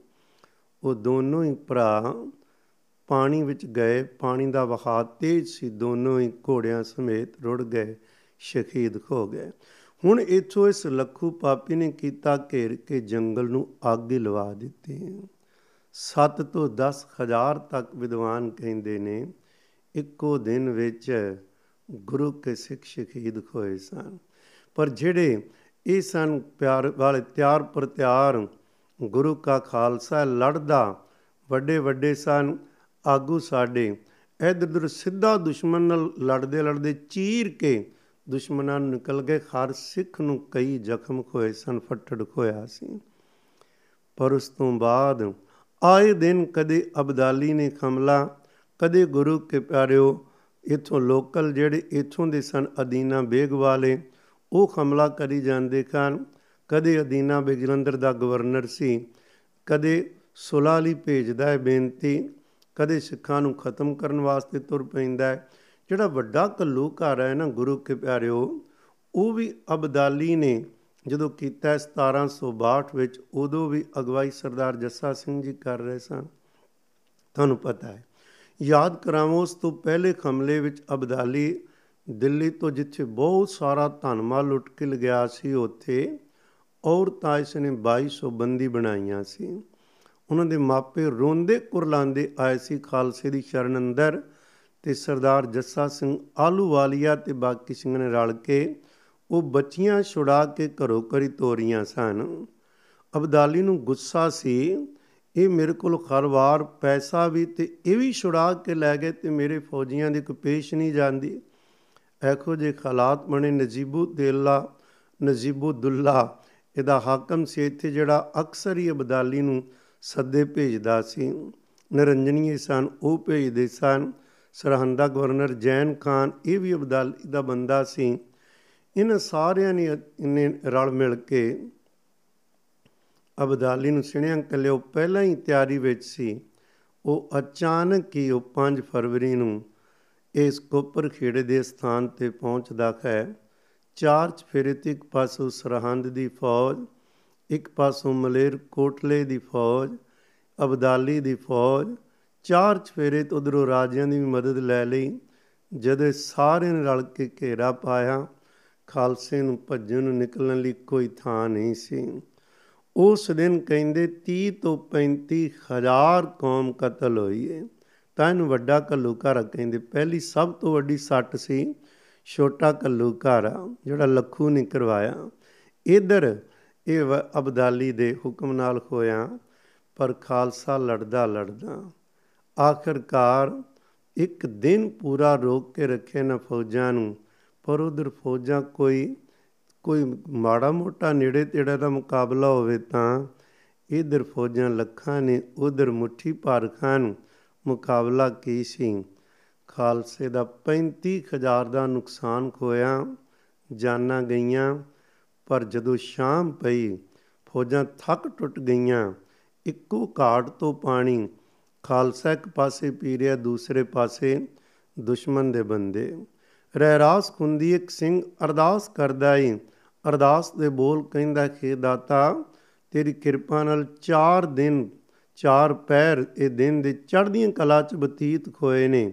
ਚਾਰ ਪੈਰ ਰਾਤ ਵੀ ਇਸੇ ਤਰ੍ਹਾਂ ਬਤੀਤ ਕਰੀ। ਦੁਸ਼ਮਣ ਕੰਬਦਾ ਉਹ ਜਿਹਦੀ 35000 ਬੰਦੇ ਦੀ লাশ ਪਈ ਹੋਵੇ, ਉਹਨੂੰ ਵੇਖ ਕੇ ਵੀ ਕਵੇ ਵੀ ਤੇਰੀ ਰਜਾ ਵਿੱਚ ਚੜ੍ਹਦੀ ਕਲਾ ਚ ਦਿਨ ਗੁਜ਼ਰਿਆ ਤੇ ਉਹਦੀ ਰਾਤ ਵੀ ਇਸੇ ਤਰ੍ਹਾਂ ਗੁਜ਼ਰੇ, ਇਹਨਾਂ ਨੂੰ ਕੌਣ ਮਾਰ ਸਕਦਾ ਹੈ? ਅਬਦਾਲੀ ਇਹ ਲੁੱਟ ਕੇ ਅਜੇ ਲਾਹੌਰ ਨਹੀਂ ਪਹੁੰਚਿਆ ਤੇ ਖਾਲਸਾ ਜੀ ਨੂੰ ਸੋਚਦਾ ਸੀ, ਅਬਦਾਲੀ ਪਿਖੋਣੇ ਕਦੇ ਉੱਠ ਨਹੀਂ ਸਕਣਗੇ ਥੋੜੇ ਮੁੱਠੀ ਪਰ ਰਹਿ ਗਏ। ਉਹਨਾਂ ਨੇ ਸਰਹੰਦ ਨੂੰ ਫਤਿਹ ਕਰ ਲਿਆ ਸੀ, ਉਹਦੇ ਲਾਹੌਰ ਪਹੁੰਚਣ ਤੱਕ ਜੈਨ ਖਾਨ ਨੂੰ ਮਾਰ ਲਿਆ ਸੀ। ਬਹੁਤ ਸਾਰਾ ਇਲਾਕਾ ਮਲੇਰ ਕੋਟਲੇ ਤੇ ਗੁਰੂ ਕੇ ਪਿਆਰਿਓ ਸਿੰਘਾਂ ਨੂੰ ਕਿਹਾ ਕਿ ਜਦੋਂ ਲੁੱਟ ਮਚਾਣੀ ਹੈ ਤੇ ਕਹਿੰਦੇ ਮਲੇਰ ਕੋਟਲੇ ਤੇ ਨਹੀਂ, ਭਾਵੇਂ ਕਿ ਇਸ ਵੱਡੇ ਕੱਲੂ ਘਰ ਵਿੱਚ ਇਥੋਂ ਦੇ ਖਾਕਮ ਨੇ ਬਹੁਤ ਅੱਗੋਂ ਅੱਗੋਂ ਹੋ ਕੇ ਇਥੋਂ ਖਾਲਸੇ ਦਾ ਨੁਕਸਾਨ ਕੀਤਾ ਸੀ। ਕਹਿੰਦੇ ਨਹੀਂ, ਇਹਦੇ ਵੱਡਿਆਂ ਨੇ ਕਦੇ ਸਹਿਬਜ਼ਾਦਿਆਂ ਲਈ ਖਾਦ ਦਾ ਨਾਰਾ ਮਾਰਿਆ ਸੀ।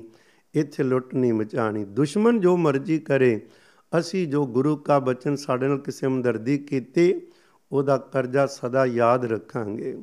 1947 ਵੇਲੇ ਵੀ ਗੁਰੂ ਕਿਆ ਸਿੱਖਾਂ ਨੇ ਮਲੇਰ ਕੋਟਲੇ ਵਾਲਿਆਂ ਨੂੰ ਕੁਝ ਨਹੀਂ ਸਿੱਖਿਆ। ਖੈਰ, ਸਰਦਾਰ ਜੱਸਾ ਸਿੰਘ ਆਲੂਵਾਲੀ ਆਦੇ ਸਾਹਮਣੇ ਬਹੁਤ ਚੁਣੌਤੀਆਂ ਸਨ। ਇੱਕ ਤੋਂ ਬਾਅਦ ਦੂਸਰੀ ਤੋਂ ਬਾਅਦ ਤੀਸਰੀ। ਹਰ ਰੋਜ਼, ਪਰ ਜਦੋਂ ਹੀ ਅਜੇ ਦੁਸ਼ਮਣ ਪਰਮ ਪਾਸਾ ਮੋੜਦਾ ਹੈ, ਪਤਾ ਨਹੀਂ ਕਿਧਰੋਂ ਨਵੀਂ ਫੌਜ ਤਿਆਰ ਖੁੰਦੀ ਕਿੱਥੋਂ ਅੰਦਰ ਇੰਨਾ ਜੋਸ਼ ਪਰ ਜਾਂਦਾ, ਖੁਸ਼ ਵੀ ਏ, ਜੋਸ਼ ਵੀ ਏ। ਜੇ ਕੱਲਾ ਜੋਸ਼ ਹੁੰਦਾ ਤੇ ਲੁੱਟ ਦੇ ਲੁੱਟਦੇ ਨਹੀਂ ਨਾਲ ਨਾਲ ਅੰਦਰ ਸਬਰ ਸੰਤੋਖ ਵੇਖਣਾ ਖਾਲਸੇ ਦਾ ਕਿੰਨਾ ਹੈ ਜਦੋਂ ਸਰਹੰਦ ਫਤਿਹ ਕੀਤੀ, ਜਦੋਂ ਸਰਹੰਦ ਦਾ ਨਾਂ ਸੁਣਦੇ ਸੀ ਕਿ ਉੱਥੇ ਹਮਲਾ, ਹਰ ਸਿੱਖ ਨੂੰ ਸਹਿਬਜ਼ਾਦਿਆਂ ਦੀ ਸ਼ਹਾਦਤ ਚੇਤਾ ਹੁੰਦੀ। ਲੂੰ ਕੰਡੇ ਖੜੇ ਹੋ ਜਾਂਦੇ ਸੀ, ਅੱਡੀ ਚੋਟੀ ਦਾ ਜ਼ੋਰ ਲਾ ਕੇ ਹਮਲਾ ਕਰਦੇ ਸਨ। ਜੈਨ ਖਾਨ ਜਦੋਂ ਮਾਰਿਆ ਗਿਆ, ਸਰਹੰਦ ਫਤਿਹ ਹੋ ਗਈ। ਹੁਣ ਇਹਦੇ ਕੋਈ ਸਰਹੰਦ ਦਾ ਜਿਹੜਾ ਇਲਾਕਾ ਸੀ ਨਾ, ਛੋਟਾ ਨਹੀਂ ਸੀ।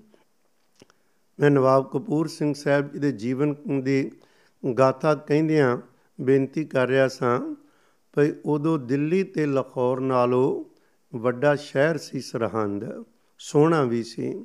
ਜਦੋਂ ਖੂਨ ਖਾਲਸੇ ਨੇ ਸਰਹੰਦ ਫਤਿਹ ਕੀਤੀ ਤੇ ਜਿੰਨਾ ਉਹਨੇ ਇਹਦਾ ਸਾਰਾ ਇਲਾਕਾ ਸੀ, ਉਹ 220 ਮੀਲ ਲੰਬਾ 160 ਮੀਲ ਚੌੜਾ ਸੀ। ਪਿਆਰਿਓ ਖੈਰਾਨ ਖੋਬ ਹੋ ਗਏ ਸਤਲੁਜ ਤੋਂ ਲੈ ਕੇ ਕਰਨਾਲ ਤੇ ਰੋਹਤਕ ਤੱਕ ਦਾ, ਦੂਜੇ ਪਾਸੇ ਜਮਨਾ ਤੋਂ ਲੈ ਕੇ ਬਹਾਵਲਪੁਰ ਤੱਕ ਦਾ, ਸਾਰੇ ਇਲਾਕੇ ਤੇ ਗੁਰੂ ਕੇ ਖਾਲਸੇ ਨੇ ਇੱਕਦਮ ਕਬਜ਼ਾ ਕਰ ਲਿਆ। ਸੋਚ ਸਕਦੇ ਆ ਕਿੱਥੇ ਮੁਠੀ ਪਰ ਖੋਣ, ਦੂਸਰੇ ਪਾਸੇ ਇਤਨੀਆਂ ਫੌਜਾਂ ਤੇ ਇਤਨੇ ਤਕੜੇ ਖਾਕਮ, ਉਹਨਾਂ ਕੋਲੋਂ ਰਾਜ ਭਾਗ ਖੋ ਲੈਣਾ, ਇਹ ਐਖੋ ਜੇ ਬਹਾਦਰ ਆਗੂਆਂ ਦੇ ਜੀਵਨ ਤੇ ਗੁਰਸਿੱਖਾਂ ਦੀ ਕਮਾਈ ਸਦਕਾ ਸੀ। ਜਦੋਂ ਸਰਹੰਦ ਫਤਿਹ ਕਰ ਲਈ, ਸਾਰੇ ਇਲਾਕੇ ਵੱਖਰੇ ਵੱਖਰੇ ਸਾਰੇ ਵੀ ਹੁਕਮ ਸੀ ਵੀ ਕਬਜ਼ੇ ਕਰੋ, ਕਰ ਲੈ। ਹੁਣ ਵਾਰੀ ਸਰਹੰਦ ਸ਼ਹਿਰ ਦੀ ਆਈ ਪਈ, ਇਥੋਂ ਦਾ ਕਬਜ਼ਾ ਕਿੰਨੇ ਲੈਣਾ? ਇੱਕ ਵੀ ਸਿੱਖ ਆਗੂ ਸਰਹੰਦ ਦਾ ਕਬਜ਼ਾ ਨਹੀਂ ਸੀ ਲੈਣਾ ਚਾਹੁੰਦਾ, ਕਿਉਂਕਿ ਗੁਰੂ ਮਾਰੀ ਸਰਹੰਦ ਹੈ। ਇਹਦੇ ਪ੍ਰਤੀ ਕਦੇ ਬਚਨ ਸਨ ਵੀ ਇਟ ਨਾਲ ਜਦੋਂ ਇਹ ਫਤਿਹ ਕੀਤੀ, ਕਿਸੇ ਨੇ ਕਹਿਤਾ ਸਰਦਾਰ ਜੱਸਾ ਸਿੰਘ ਨੂੰ ਵੀ ਮਹਾਰਾਜ ਦਾ ਬਚਨ ਸੀ ਇਹ ਤੇ ਖੋਤਿਆਂ ਨਾਲ ਖਲ ਚੱਲਣਗੇ। ਕਹਿਣ ਲੱਗੇ, ਭਾਵੇਂ ਉਹਨਾਂ ਨੇ ਕਿਹਾ, ਯਾਨੀ ਮੈਨੂੰ ਪਤਾ ਨਹੀਂ, ਪਰ ਤੁਸੀਂ ਕਹਿੰਦੇ ਹੋ ਕਿਹਾ ਹੈ ਖੋਤੇ ਮੰਗਾ ਕੇ ਖਲ ਚਲਾ ਦਿੱਤਾ ਸੀ। ਇਨੀ ਤੇ ਕਤਲੇਆਮ ਤੇ ਘਰ ਢਾਏ ਗਏ ਸਨ ਪਿਉਟਾਂ ਨੂੰ ਵੇਖਣਾ ਨਹੀਂ ਚਾਹੁੰਦੇ। ਜਿਨ੍ਹਾਂ ਨੇ ਕਦੇ ਮੇਰੇ ਸਤਿਗੁਰੂ ਕੇ ਸਹਿਬਜ਼ਾਦਿਆਂ ਲਈ ਜ਼ੁਲਮ ਖੁੰਦਾ ਵੇਖਿਆ ਸੀ। ਇਹ ਸਾਰਾ ਕੁਝ ਹੁਣ ਕਬਜ਼ਾ ਲੈਣਾ ਸਰਹੰਦ ਦਾ ਕੋਈ ਨਹੀਂ ਸੀ ਕਾਬਜ ਖੋਣਾ ਚਾਹੁੰਦਾ। ਜਿਹਨੂੰ ਕਹਿਣੋ ਨਾ ਕਰ ਦੇਵੇ। ਇੱਕ ਹੋਰ ਬੇਨਤੀ ਕਰ, ਜਦੋਂ ਇਲਾਕੇ ਮੱਲੇ ਜਾਂਦੇ ਸੀ ਨਾ ਜਿੱਤ ਕੇ, ਸਾਰਿਆਂ ਨੂੰ ਕਮ ਸੀ ਤੁਸੀਂ ਵੱਧ ਤੋਂ ਵੱਧ ਕਬਜ਼ਾ ਕਰੋ ਜਿੱਥੇ ਕਰਨਾ ਹੈ। ਸਰਦਾਰ ਜੱਸਾ ਸਿੰਘ ਬਹੁਤੀ ਕਿਧਰੇ ਕਬਜ਼ਾ ਨਹੀਂ ਸੀ ਕਰਦਾ, ਮੱਲਾ ਨਹੀਂ ਸੀ ਮਾਰਦਾ।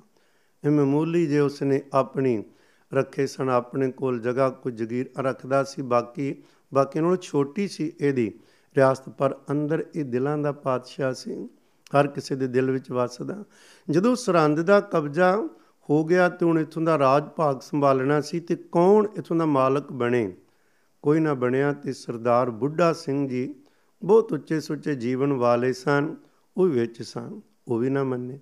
ਕਹਿਣ ਲੱਗੇ, ਇੱਕ ਮਹੱਲਾ ਜੋ ਬਚਿਆ ਹੈ ਸਰਹੰਦ ਦਾ, ਉਹਨਾਂ ਲੋਕਾਂ ਵਿੱਚੋਂ ਆਪਾਂ ਬੁਲਾਈਏ ਕਿਸੇ ਬਜ਼ੁਰਗ ਨੂੰ ਉਹ ਜਿਹਦਾ ਜਿਹੜੇ ਸਰਦਾਰ ਦਾ ਪੱਲਾ ਪਕੜ ਲੈਣ, ਉਹਨੂੰ ਇੱਥੋਂ ਦਾ ਹਾਕਮ ਬਣਾ ਦੇਾਂਗੇ ਬਜ਼ੁਰਗ ਬੁਲਾਇਆ, ਉਹਨੇ ਸਰਦਾਰ ਬੁੱਢਾ ਸਿੰਘ ਦਾ ਕੁਦਰਤੀ ਪੱਲਾ ਪਕੜ ਲਿਆ, ਜਕਾਰਾ ਛੱਡਿਆ। ਸਰਦਾਰ ਬੁੱਢਾ ਸਿੰਘ ਜੀ ਨੂੰ ਉੱਥੋਂ ਦਾ ਸਾਰਾ ਜੋਤ ਸੀ, ਸਮਾਨ ਉਹ ਦਿੱਤਾ, ਹਾਕਮ ਬਣਾ ਦਿੱਤਾ, ਪਰ ਸਰਦਾਰ ਬੁੱਢਾ ਸਿੰਘ ਦੀ ਆਤਮਾ ਖੁਸ਼ ਨਹੀਂ ਸੀ। ਉਹਨੇ ਛੇਤੀ ਕੁਝ ਮਹੀਨਿਆਂ ਬਾਅਦ ਕੀ ਪਟਿਆਲੇ ਦੇ ਰਾਜਾ ਅਮਰ ਸਿੰਘ ਨੂੰ 25000 ਲੈ ਕੇ ਕੇਵਲ ਰੁਪਈਆ ਉਹਨੂੰ ਵੇਚ ਦਿੱਤਾ ਵੀ ਤੂੰ ਕਬਜ਼ਾ ਕਰ। ਪਰ ਉਹਨਾਂ ਨੇ ਵੀ ਅੱਗੋਂ ਫਿਰ ਗੁਰੂ ਕੇ ਪਿਆਰਿਓ, ਇਹ ਜਦੋਂ ਕਬਜ਼ਾ ਲਿਆਏ ਭਾਵ ਬਾਬਾ ਆਲਾ ਸਿੰਘ, ਰਾਜਾ ਅਮਰ ਸਿੰਘ, ਅੱਗੋਂ ਸਰਦਾਰ ਸਾਹਿਬ ਸਿੰਘ ਜੀ ਕੋਏ ਨੇ, ਤੋਂ ਖੈਰ ਮੈਂ ਗੱਲ ਕਰ ਰਿਹਾ ਸਾਂ ਵੀ ਪਟਿਆਲੇ ਨੂੰ ਜਦੋਂ ਵੇਚ ਦਿੱਤਾ ਤੇ ਉਹਨਾਂ ਨੇ ਵੀ ਬਾਬਾ ਆਲਾ ਸਿੰਘ ਜੀ ਨੇ ਅਜੇ ਉਦੋਂ ਫਿਰ ਜਦੇ ਸ਼ਹਿਰ ਦਿੱਤਾ ਤੇ ਇੱਥੋਂ ਦੇ ਜਿਹੜੀ ਸਰਹੰਦ ਦੇ ਸੀ ਨਾ, ਲੋਕਾਂ ਨੂੰ ਪਟਿਆਲੇ ਬੁਲਾਇਆ ਗਿਆ।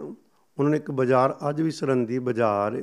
ਉਹਨਾਂ ਦੇ ਲੰਗਰ ਦਾ ਪ੍ਰਬੰਧ ਕੀਤਾ ਗਿਆ। ਜਦੋਂ ਉਜਾੜਾ ਪੈ ਗਿਆ ਤੇ ਕੁਝ ਖਾਣ ਨੂੰ ਨਹੀਂ ਰਹਿ ਗਿਆ। ਤੋ ਉਹਨਾਂ ਨੂੰ ਪਿਆਰ ਵੀ ਦਿੱਤਾ, ਖੈਰ। ਪਰ ਉਹਨਾਂ ਇੱਥੋਂ ਗੱਲ ਸੀ, ਜਿਹੜੀ ਇੱਥੋਂ ਲੁੱਟ ਸੀ, ਇੱਥੋਂ 9 ਲੱਖ ਰੁਪਈਆ ਮਿਲਿਆ। 9 ਲੱਖ। ਹੁਣ 9 ਲੱਖ ਰੁਪਈਆ ਜਦੋਂ ਮਿਲਿਆ ਏ ਥੋੜਾ ਨਹੀਂ, ਅੱਜ ਦੇ ਕਿੰਨੇ ਅਰਬਾਂ ਬਣਦੇ। ਸਰਦਾਰ ਜੱਸਾ ਸਿੰਘ ਕਹਿਣ ਲੱਗੇ, ਰੁਪਈਆ ਮਿਲਿਆ ਏ।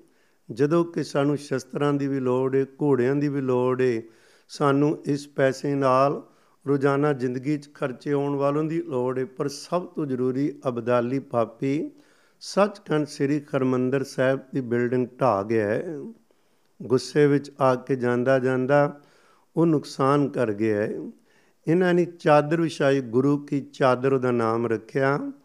9 ਲੱਖ ਰੁਪਈਆ ਸੀ ਜਿਹੜਾ ਉਸ ਚਾਦਰ ਤੇ ਰੱਖ ਦਿੱਤਾ। ਕਹਿਣ ਲੱਗੇ, ਜੋ ਇਹ ਲੁੱਟਿਆ, ਇਹਦੇ ਤੇ ਇਹ ਸਾਰਾ ਦਰਬਾਰ ਸਾਹਿਬ ਦੀ ਸੇਵਾ ਵਿੱਚ ਲੱਗੇ। ਤੁਸੀਂ ਵੀ ਆਪਣੇ ਵੱਲੋਂ ਖੀਸਾ ਪਾਓ। ਸਾਰੇ ਸਰਦਾਰਾਂ ਨੇ ਇਕੱਠਾ ਕੀਤਾ 5 ਲੱਖ ਹੋ ਗਿਆ। ਉਹ ਕਹਿਣ ਲੱਗੇ, ਸਭ ਤੋਂ ਪਹਿਲਾ ਕੰਮ ਹੀ ਦਰਬਾਰ ਸਾਹਿਬ ਦੀ ਦੁਬਾਰਾ ਇਮਾਰਤ ਬਣਾਣੀ ਜਿਹੜਾ ਬਦਾਲੀ ਤੋਪਾਂ ਨਾਲ ਉਡਾ ਗਿਆ ਸੀ। ਭਾਈ ਦੇਸ਼ ਰਾਜ ਦੀ ਸੇਵਾ ਲਈ। ਇਹ ਦੁਬਾਰਾ ਬਿਲਡਿੰਗ ਖੂਬ ਖੂਬ ਜਿਵੇਂ ਸਤਗੁਰਾਂ ਜੀ ਨੇ ਬਖਸ਼ਿਸ਼ ਕਰਕੇ ਬਣਵਾਈ ਸੀ, ਉਸ ਤਰ੍ਹਾਂ ਮਹਾਰਾਜ ਜੀ ਦੀ ਕਿਰਪਾ ਨਾਲ ਸਰਦਾਰ ਜੱਸਾ ਸਿੰਘ ਦੀ ਅਗਵਾਈ ਵਿੱਚ ਸਾਰੇ ਕੌਮ ਦੀ ਸੇਵਾ ਹੈ ਉਹ ਸੇਵਾ ਦੁਬਾਰਾ ਕਰਵਾਈ ਗਈ। ਲਾਲਚ ਨਹੀਂ ਕੋਈ, ਪੈਸੇ ਦਾ ਵੀ ਆਪਣੇ ਲਈ ਇਹਨੂੰ ਵਰਤਿਆ ਜਾਵੇ। ਬਿਲਕੁਲ ਹੀ ਇਸ ਤਰ੍ਹਾਂ ਦੀ ਕਹਾਣੀ ਨਹੀਂ ਹੈ ਪਿਆਰਿਓ, ਕਿਵੇਂ ਸਿੱਖੀ ਦੇ ਅਸੂਲ ਵੀ ਨਾਲ-ਨਾਲ ਉਹ ਚੇਤਾ ਰੱਖਦੇ ਨੇ, ਜਿੱਥੇ ਪੈਸਾ ਕਬਜ਼ੇ ਕਰਨੇ ਨੇ ਤੇ ਕਬਜ਼ੇ ਵੀ ਥੋੜੇ ਨਹੀਂ ਕੀਤੇ, ਫਿਰ ਲਾਹੌਰ ਦੇ ਹਾਕਮ ਬਣ ਗਏ ਨੇ। ਸਿੱਕਾ ਜਾਰੀ ਖੋਇਆ ਹੈ ਸਰਦਾਰ ਜੱਸਾ ਸਿੰਘ ਜੀ ਨੇ ਕੀਤਾ, ਪਰ ਉਹਦੇ ਤੇ ਸ਼ਬਦ ਉਹੀ ਨੇ ਜਿਹੜੇ ਸ਼ਬਦ ਕਦੇ ਬਾਬਾ ਬੰਦਾ ਸਿੰਘ ਬਹਾਦਰ ਨੇ ਮੋਹਰ ਤੇ ਵਰਤੇ ਸਨ। ਵੀ ਦੇਗ ਤੇਗ ਇਹ ਫਤਿਹ ਕੈ ਇਹ ਧੰਨ ਧੰਨ ਗੁਰੂ ਨਾਨਕ ਸਾਹਿਬ, ਗੁਰੂ ਗੋਬਿੰਦ ਸਿੰਘ ਪਾਤਸ਼ਾਹ ਦੀ ਕਿਰਪਾ ਨਾਲ ਕਿ ਇਹ ਦੋਨੋਂ ਚੀਜ਼ਾਂ ਦੀ ਫਤਿਹ ਤੇ ਰਾਜ ਉਹਨਾਂ ਦਾ ਕੀ ਹੈ ਉਹਨਾਂ ਦੇ ਨਾਮ ਤੇ ਸਿੱਕੇ ਵੀ ਯਾਰੀ ਹੋਏ। ਗੁਰੂ ਕੇ ਪਿਆਰਿਓ, ਸਰਦਾਰ ਜੱਸਾ ਸਿੰਘ ਜੀ ਦੇ ਵਕਤ ਕੱਲੂ ਕਾਰੇ ਇਤਨੇ ਖੋ ਕੇ ਫਿਰ ਕੌਮ ਨੂੰ ਚੜ੍ਹਦੀ ਕਲਾ ਵਿੱਚ ਰੱਖਣਾ ਇਹ ਸਰਦਾਰ ਜੱਸਾ ਸਿੰਘ ਜੀ ਦੇ ਹਿੱਸੇ ਵਿੱਚ ਆਇਆ ਸੀ।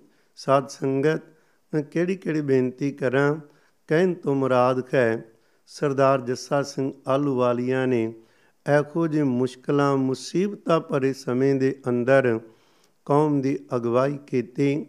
ਕੌਮ ਨੂੰ ਕਿੱਥੋਂ ਜਿੱਥੇ ਕਿ ਉਹਨਾਂ ਕੋਲ ਘਰ ਘਾਟ ਨਹੀਂ ਸੀ, ਜਿੱਥੇ ਉਹਨਾਂ ਕੋਲ ਲੋਕੇ ਰਹਿਣ ਵਾਲੀ ਹਾਲਤ ਤੇ ਕਿੱਥੇ ਗੁਰੂ ਕੇ ਪਿਆਰਿਓ ਪੂਰਾ ਪੰਜਾਬ ਕਿਧਰੇ ਸਿੰਧ ਤੋਂ ਲੈ ਕੇ ਕਿਧਰੇ ਦਿੱਲੀ ਤੱਕ ਮਾਲਕ ਬਣਾ ਦੇਣਾ, ਰਾਜੇ ਬਣਾ ਦੇਣਾ ਕੁਝ ਦਿਨਾਂ ਕੁਝ ਸਾਲਾਂ ਦੇ ਅੰਦਰ ਹੀ ਇਹ ਕਰਾਮਾਤ ਹੈ ਤਾਂ ਹੀ ਤੇ ਵਿਦਵਾਨ ਕਹਿੰਦੇ ਕਰਾਮਾਤ ਵੇਖਣੀ ਹੋਵੇ।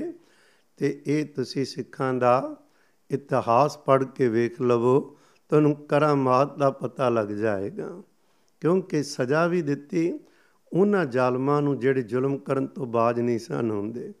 ਦੀਵਾਨ ਕੌੜਾ ਮਲ ਨੇ ਜਦੋਂ ਮੁਲਤਾਨ ਦੀ ਜੰਗ ਵਿੱਚ ਜਾਣਾ ਸੀ ਤੇ ਉਹਨੇ ਮਦਦ ਮੰਗੀ ਸੀ, ਖਾਲਸੇ ਨੇ ਮਦਦ ਕੀਤੀ ਸੀ। ਮਦਦ ਕਰਕੇ ਉਹਨੂੰ ਕਿਹਾ ਸੀ, ਬਾਅਦ ਚ ਆ ਕੇ ਸੇਵਾ ਕਰੀ। ਉਹਨੇ 11000 ਦੀ ਦਰਬਾਰ ਸਾਹਿਬ ਦੀ ਸੇਵਾ ਕੀਤੀ 3 ਲੱਖ ਲਾ ਕੇ ਬਾਲ ਲੀਲਾ ਨਨਕਾਣਾ ਸਾਹਿਬ, ਗੁਰਦੁਆਰਾ ਸਾਹਿਬ ਦੀ ਸੇਵਾ ਕੀਤੀ। ਪਰ ਇਹਨੂੰ ਪਿਆਰ ਨਾਲ ਦੀਵਾਨ ਮਿੱਠਾ ਮਲ ਕਹਿੰਦੇ ਸੀ। ਉਹਦਾ ਕਾਰਨ ਇਹਨੇ ਇੱਕ ਬਹੁਤ ਵੱਡੀ ਸੇਵਾ ਕੀਤੀ ਸੀ। ਯਾਇਆ ਖਾਨ ਦਾ ਭਰਾ ਜਦੋਂ ਸ਼ਾਹ ਨਵਾਜ਼ ਲਾਹੌਰ ਦਾ ਮਾਲਕ ਬਣਿਆ ਹਾਕਮ ਤੇ ਦੀਵਾਨਗੀ ਦਿੱਤੀ ਸੀ ਮੀਰ ਵਾਹਿਗੁਰੂ, ਉਸ ਤੋਂ ਸ਼ਾਹ ਨਵਾਜ਼ ਵੇਲੇ ਉਦੋਂ ਲੱਖੂ ਨੂੰ ਉਹਨੇ ਕੈਦ ਕਰ ਲਿਆ ਸੀ। ਤੇ ਦੀਵਾਨ ਕੌੜਾ ਮਲ ਨੇ ਕੀ ਕੀਤਾ ਉਦੋਂ? ਲੱਖੂ ਨੂੰ ਜਦੋਂ ਉਹਨਾਂ ਨੇ ਪਕੜ ਲਿਆ ਤੇ ਪਕੜ ਕੇ ਉਹਨੂੰ 30 ਲੱਖ ਜੁਰਮਾਨਾ ਕੀਤਾ ਕੈਦੀ ਬਣਾ ਕੇ। ਜਦੋਂ ਜੁਰਮਾਨਾ ਕੀਤਾ, ਉਹਦੇ ਕੋਲ 18 ਲੱਖ ਇਕੱਠਾ ਹੋਇਆ ਦੇ ਦਿੱਤਾ। 2 ਲੱਖ ਚ ਉਹਦੇ ਘਰ ਦੀ ਕੁਰਕੀ ਕਰ ਲਈ 10 ਲੱਖ ਜੇ ਬਚਦਾ ਸੀ। ਦੀਵਾਨ ਕੋੜਾਮਲ ਕਹਿੰਦਾ ਏ, ਜੇ 10 ਲੱਖ ਮੈਂ ਦੇ ਦਿਆਂ ਤੇ ਲਖਪਤ ਰਾਏ ਤੁਸੀਂ ਮੇਰੇ ਹਵਾਲੇ ਕਰ ਦਿਓਗੇ ਕਹਿੰਦੇ ਮੈਨੂੰ ਤੇ ਪੈਸਾ ਚਾਹੀਦਾ 10 ਲੱਖ ਤੂੰ ਦੇ ਦੇ, ਦਿੱਤਾ। ਉਹ ਲੱਖੂ ਪਾਪੀ ਜਿਹਨੇ ਛੋਟਾ ਕੱਲੂ ਕਰਾ ਕਰਵਾਇਆ ਸੀ, ਉਹਨੂੰ ਪੰਥ ਦੇ ਖਾਲਸੇ ਦੇ ਹਵਾਲੇ ਕੀਤਾ ਸੀ। ਫਿਰ ਖਾਲਸਿਆਂ ਨੇ ਉਹਨੂੰ ਕੀਤੀ ਦੀ ਸਜ਼ਾ ਜਿਹੜੀ ਦਿੱਤੀ ਸੀ ਬੜੇ ਅਨੋਖੇ ਢੰਗ ਨਾਲ। ਕਹਿੰਦੇ ਟੋਆ ਪੁੱਟ ਕੇ ਉਹਦੇ ਉੱਪਰ ਥੋੜੀ ਜੀ ਛੱਤ ਪਾ ਕੇ ਸਿੰਘਾਂ ਨੂੰ ਹੁਕਮ ਸੀ ਜੰਗਲ ਪਾਣੀ, ਇਹਦੇ ਉੱਪਰ ਹੀ ਕੀਤਾ ਜਾਵੇ। ਉਸ ਪਾਪੀ ਨੇ ਜਿਤਨੇ ਕੋ ਬੱਚੇ ਤੇ ਵੱਡੇ ਕੋਈ ਸਣ ਗੁਰੂ ਕੇ ਪਿਆਰੇ ਨੂੰ ਕੀਤੇ ਦੀ ਸਜ਼ਾ ਵੀ ਦਿੱਤੀ ਸੀ। ਮੀਰ ਮੰਨੂ ਨੇ ਜਿਹੜੇ ਜ਼ੁਲਮ ਕੀਤੇ, ਉਹ ਵੀ ਸਰਦਾਰ ਜੱਸਾ ਸਿੰਘ ਆਲੂਵਾਲੀਆ ਦਾ। ਸਮਾਂ ਤੁਹਾਨੂੰ ਪਤਾ ਹੈ ਉਹ ਵੀ ਆਪਾਂ ਵੇਖਦੇ ਸਾਰੇ ਆਗੂ ਇਕੱਠੇ ਕੋ ਸਮੇਂ ਵਿੱਚ ਹੁੰਦੇ ਨੇ। ਉਸ ਪਾਪੀ ਨੇ ਕੋਈ ਘਟ ਨਹੀਂ ਸੀ ਕੀਤੀ। ਬੱਚਿਆਂ ਦੇ ਟੁਕੜੇ ਇਸ ਮੰਨੂ ਨੇ ਕੀਤੇ ਸੀ। ਮਾਵਾਂ ਦੇ ਗਲੇ ਵਿੱਚ ਖਾਰ ਪਵਾਣੇ ਪਰ ਇਹ ਸਾਰਾ ਕੁਝ ਦੇ ਖੁੰਦਿਆਂ ਸੁੰਦਿਆਂ ਇਤਨਾ ਵੱਡਾ ਰਾਜ ਕਾਇਮ ਕਰਨਾ ਸਰਦਾਰ ਜੱਸਾ ਸਿੰਘ ਆਲੂਵਾਲੀਆ ਜੀ 1718 ਤੋਂ ਸ਼ੁਰੂ ਕਰਦੇ ਆਪਣੀ ਜ਼ਿੰਦਗੀ ਦੀ ਸ਼ੁਰੂਆਤ ਤੇ 20 ਅਕਤੂਬਰ 1783 ਨੂੰ, ਜਦੋਂ ਕਿ ਹਰ ਸਾਲ ਖਾਲਸਾ ਦੀਵਾਲੀ ਤੇ ਵਿਸਾਖੀ ਤੇ ਅੰਮ੍ਰਿਤਸਰ ਇਕੱਠਾ ਹੁੰਦਾ ਸੀ, ਇੱਕ ਤਾਂ ਆਪਸ ਵਿੱਚ ਮੇਲ ਮਿਲਾਪ ਖਾਲਸੇ ਦੇ ਦਰਸ਼ਨ ਦੂਸਰਾ ਪੰਥਕ ਫੈਸਲੇ ਕਾਲ ਤੱਕ ਸਾਹਿਬ ਤੇ ਇਕੱਠੇ ਹੋ ਜਾਂਦੇ ਸਨ ਤੇ ਖੁਸ਼ੀ ਨਾਲ ਇਹ ਦਿਖਾੜਾ ਮਨਾਇਆ ਜਾਂਦਾ ਸੀ। ਮਹਾਰਾਜ ਦੀ ਕਿਰਪਾ ਨਾਲ ਇਹ ਕੋਈ ਸਮਾਂ ਬੰਨਾ ਸੀ। 1783 ਨੂੰ ਫਤਿਆਬਾਦ ਤੋਂ ਅੰਮ੍ਰਿਤਸਰ ਜਾ ਰਹੇ ਸਨ। ਰਸਤੇ 'ਚ ਬੰਡਾਲਿਕ ਤਰਬੂਜ ਖਾਦਾ ਜਾਂਦੇ ਰਸਤੇ 'ਚ ਪੀੜ ਸ਼ੁਰੂ ਹੋਈ। ਅੰਮ੍ਰਿਤਸਰ ਗਏ। ਡਾਕਟਰ ਗੰਡਾ ਸਿੰਘ ਦੇ ਕਹਿਣ ਮੁਤਾਬਕ ਸਰਦਾਰ ਜੱਸਾ ਸਿੰਘ ਜ਼ਿੰਦਗੀ ਪਰ ਗੁਰਬਾਣੀ ਨਾਲ ਜੁੜੇ ਹੋਣ ਕਾਰਨ ਗੁਰਬਾਣੀ ਪੜ੍ਹਦਿਆਂ ਮਾਲਕ ਦਾ ਸ਼ੁਕਰ ਕਰਦਿਆਂ ਕਰਦਿਆਂ ਇਹਨਾਂ ਨੇ ਆਪਣਾ ਸਰੀਰ ਤਿਆਗਿਆ ਸੀ। ਪਰ ਉਦੋਂ ਤੱਕ ਜਿਹੜਾ ਬਾਅਦ ਵਿੱਚ ਮਹਾਰਾਜਾ ਰਣਜੀਤ ਸਿੰਘ ਸਾਹਿਬ ਜੀ ਨੂੰ ਰਾਜ ਭਾਗ ਮਿਲਿਆ, ਮਿਸਲਾਂ ਕਾਇਮ ਹੋ ਚੁੱਕੀਆਂ ਸਨ। ਮਿਸਲਾ ਕੋਲ ਆਪਣੇ ਇਲਾਕੇ ਸੀ। ਮਿਸਲਾ ਨੂੰ ਇਕੱਠਿਆਂ ਰੱਖਣਾ ਸਰਦਾਰ ਜੱਸਾ ਸਿੰਘ ਜੀ ਨੇ ਸ਼ੁਰੂਆਤ ਕੀਤੀ ਸੀ। ਕਿਵੇਂ ਪ੍ਰਬੰਧ ਕਰਨਾ ਹੈ?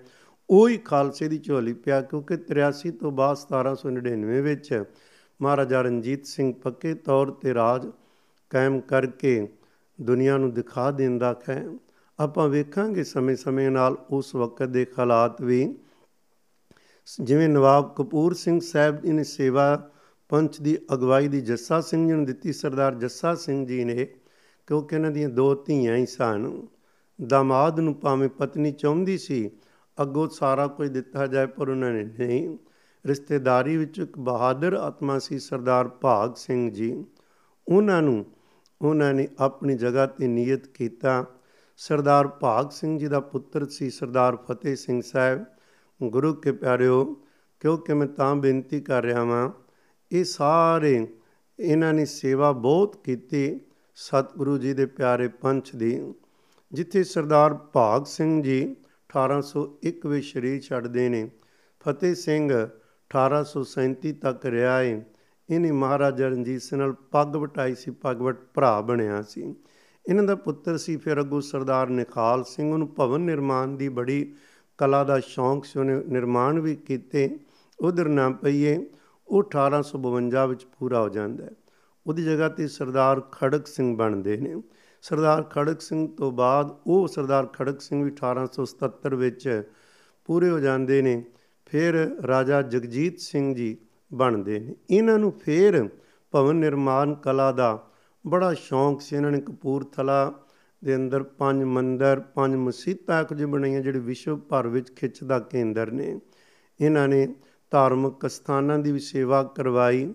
ਤੋਂ ਖੈਰ ਐਖੋ ਜੇ ਬਹਾਦਰ ਜਰਨੈਲ ਸਰਦਾਰ ਜੱਸਾ ਸਿੰਘ ਜੀ ਆਲੂਵਾਲੀਆ ਉਹਨਾਂ ਦੀਆਂ ਕਾਲਨਾਵਾਂ ਕਮਾਈਆਂ ਨੂੰ ਜੇ ਵੇਖਣਾ ਹੋਵੇ ਤੇ ਪੜ੍ਹ ਕੇ ਵੇਖਿਆ ਜਾ ਸਕਦਾ ਹੈ।